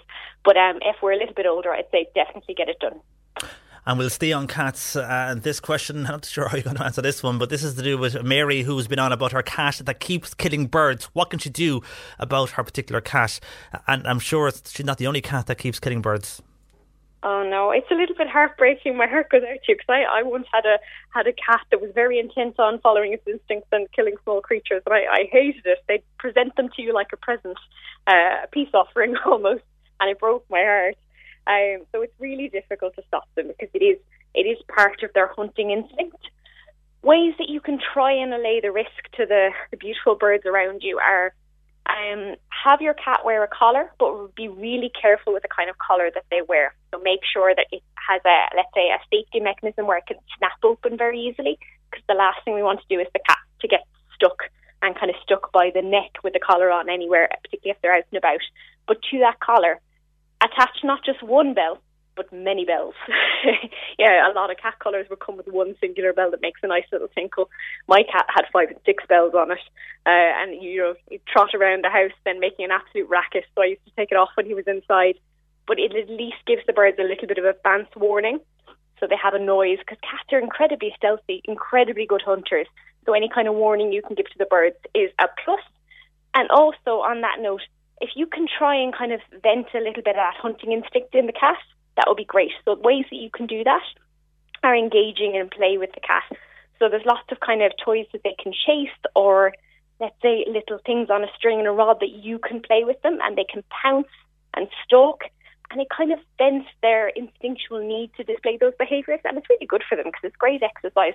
But you might find that if you play with your cat a bit, it might reduce down the amount of time they spend outside trying to, to vent their hunting instincts and kill all the small small animals. So yeah. Because the cat will sit there, won't they, for, for a long while watching the birds. I mean, they could sit there for a half an hour or more just watching oh, the yeah, birds. sure. And unless they move, the bed is a good idea because at least the birds will be uh, will be distracted and, and know there's something nearby. I know where I live, there's a lot of trees behind me, and you can see the cats just waiting for, for the birds to, to come out.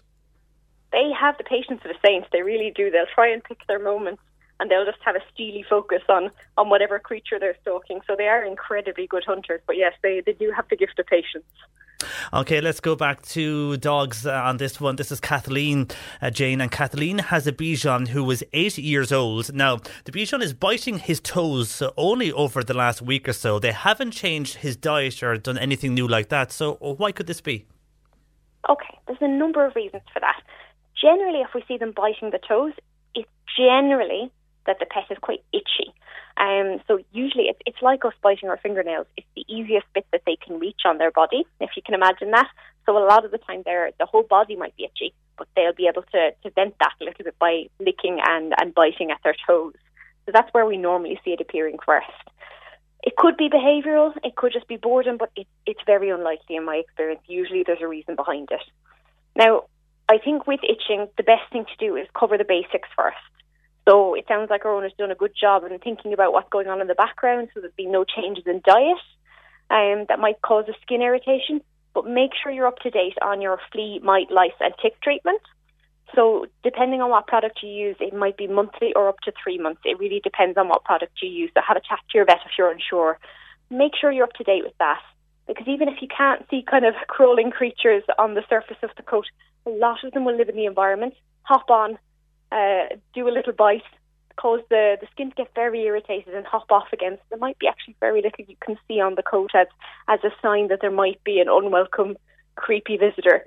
So make sure you're up to date with your, your parasite treatment. But what I would say is comfort is the main thing. The last thing we want to do is have, have your little dog um, be stressed and, and yourself to be stressed as well about them, them being worried about their feet. So I'd visit your vet. They may need to do some basic tests or even just a physical exam just to fully assess what the problem is and try and get to the bottom of it for you. Okay, and we'll go back to cats because Mary is in Dunmanway now. She has got stray cats. She wants to know if she gets them neutered, will they remain quiet? Mm, potentially. I think the thing is with neutering, sometimes it can, let's say, calm them down because, let's say, their testosterone fueled need to, to wander around to find the ladies might be a little bit dampened down if they've been uh, if they've been neutered. What I would say is, in my experience, I don't find that it makes a huge difference to their, let's say, their personality. That's one thing people always worry about is a change in their personality, and I, I would say no, it's unlikely. I think a cat being quiet or quite active is, is really generally more personality dependent. But certainly, we do know that neutering male cats in particular, as well as the females, can stop them wandering less, which is safer for them because a cat wandering along the road is never a very safe thing for them with the traffic. So it's definitely worth doing. Okay, and uh, this is from Avril. Now, Avril has a dog who she feels is heartbroken because her other dog was put down recently. She knows her, her own dog now is, is, is heartbroken. He keeps whining. He won't eat properly. He used to love milk and he won't drink that either. Uh, any advice on what you can do in this situation? Uh, this is a really tough one. Um, I really think that we underestimate certainly the grieving process in our animals they definitely go through it very much the same as we do. Um, for that pet and, and yourself, it's a tough time because you, you both lost a, a friend in the household, so there will be an adjustment period. I think it's not unusual to have a pet, let's say, be a little bit off in themselves, maybe not have as fabulous an appetite or not be as wanting to be as active or jolly around the house if they've lost a, a companion. Um, as long as they're otherwise healthy in themselves, it's most likely the grieving process. Just watch out for any warning signs or changes in, let's say, their uh, or any signs like vomiting or diarrhea that might signal an underlying illness. But I think it does sound like like grief to me. Things that you can do are try and be a little active, and particularly outdoors if you can. Very much like us, going out in the daylight is a really good thing. Um, and certainly going for walks, seeing the great outdoors, a little bit of distraction is certainly no harm for them it just kind of gives them back their lust for life a little bit. What I would say is it's going to be time. It's just going to take time. And I think I one thing I would say is I wouldn't rush into getting a, another pet straight away. And that, that's what I see a, a lot of people doing sometimes. Certainly, once you're ready, absolutely, if that's the decision for you. But I, I wouldn't rush to, let's say, get another pet for company for the this pet that's all alone now because sometimes that can just change the balance and they may not be ready to have another pet in that household. So just give them time to grieve, spend lots of time with them, a little bit of distraction, and, and things should settle down eventually. Okay, this is from uh, Isha has a dog. Now his leg, at the side of his leg, is cut. She doesn't know where he cut it or how he cut it. He's a Labrador, nine years old. Uh, but while she thought it was healing, it looks like the wound has reopened again, and it looks like the skin is now disappearing around this particular cut. Any advice on what she should do? She's going to go to her vet, but can she do uh, something in the meantime because he doesn't seem to be in pain or anything, and is acting as normal. But she's worried about this cut, and obviously enough worried about infection absolutely. And I think I, I'd be right there with her. I'd be concerned about infection, depending on what depending on what you're saying. Um, certainly, if a wound is initially healed and then reopens again, that's one thing we'd always be worried about.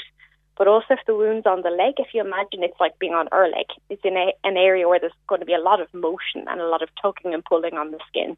So it's always a little bit more difficult to heal when it's on a limb rather than on the body. So what I would say is definitely you're making the right decision. Go to the vet. I would I would say I'd, I'd get an appointment ASAP if you can, just to put your own mind at rest and to make sure your pet is comfortable. I think if there is an open wound, it's likely that he is experiencing a bit of discomfort. It's it's like ourselves really, but dogs and cats are incredibly stoic animals. They'll just kind of motor on and get on with it for as long as they can until they're really really uncomfortable. So I, I would certainly prioritise going to your vet to get it dealt with, just for comfort's sake and to make sure things don't deteriorate further. Okay, and I suppose that, again, when she's worried about infection, the risk that that could set in doesn't mean it always will set in either, Jane. When there's a cut, exactly. but the risk is it could set in. Exactly, it could do, and I think certainly if there is any hint of infection there, and normally that would be something we'd see as a little bit of oozing or discharge, but sometimes we might not see that, and your vet will be the best person to judge that. Um, but certainly, if, if a wound is reopened again, we'd always worry is something making the skin a bit more fragile and very, very commonly it's infection that's making the skin a bit more fragile. So I, I think it needs to, it needs to be dealt with. Okay, Jane, for the moment, thank you for that. We'll chat to you again uh, next Thursday. That is Jane Pickett there of the Islandwood Veterinary Hospital in Newmarket, part of the Millstreet Veterinary Group, answering your pet questions this Thursday. My thanks to Bernie and Sadie working on the show today. I'll chat to you tomorrow morning from 10 a.m. I'm John Paul McNamara. Enjoy your Thursday afternoons. Planning for your next trip? Elevate your travel style with Quince. Quince has all the jet setting essentials you'll want for your next getaway, like European linen, premium luggage options, buttery soft Italian leather bags, and so much more. And is all priced at 50 to 80% less than similar brands. Plus, Quince only works with factories that use safe and ethical manufacturing practices. Pack your bags with high-quality essentials you'll be wearing for vacations to come with Quince. Go to quince.com/pack for free shipping and 365-day returns. Hi, this is Craig Robinson from Ways to Win, and support for this podcast comes from Invesco QQQ, the official ETF of the NCAA. The future isn't scary. Not realizing its potential, however, could be. Just like on the recruiting trail, I've seen potential come in many forms as a coach. Learn more at Invesco.com slash QQQ. Let's rethink possibility. Invesco Distributors, Inc.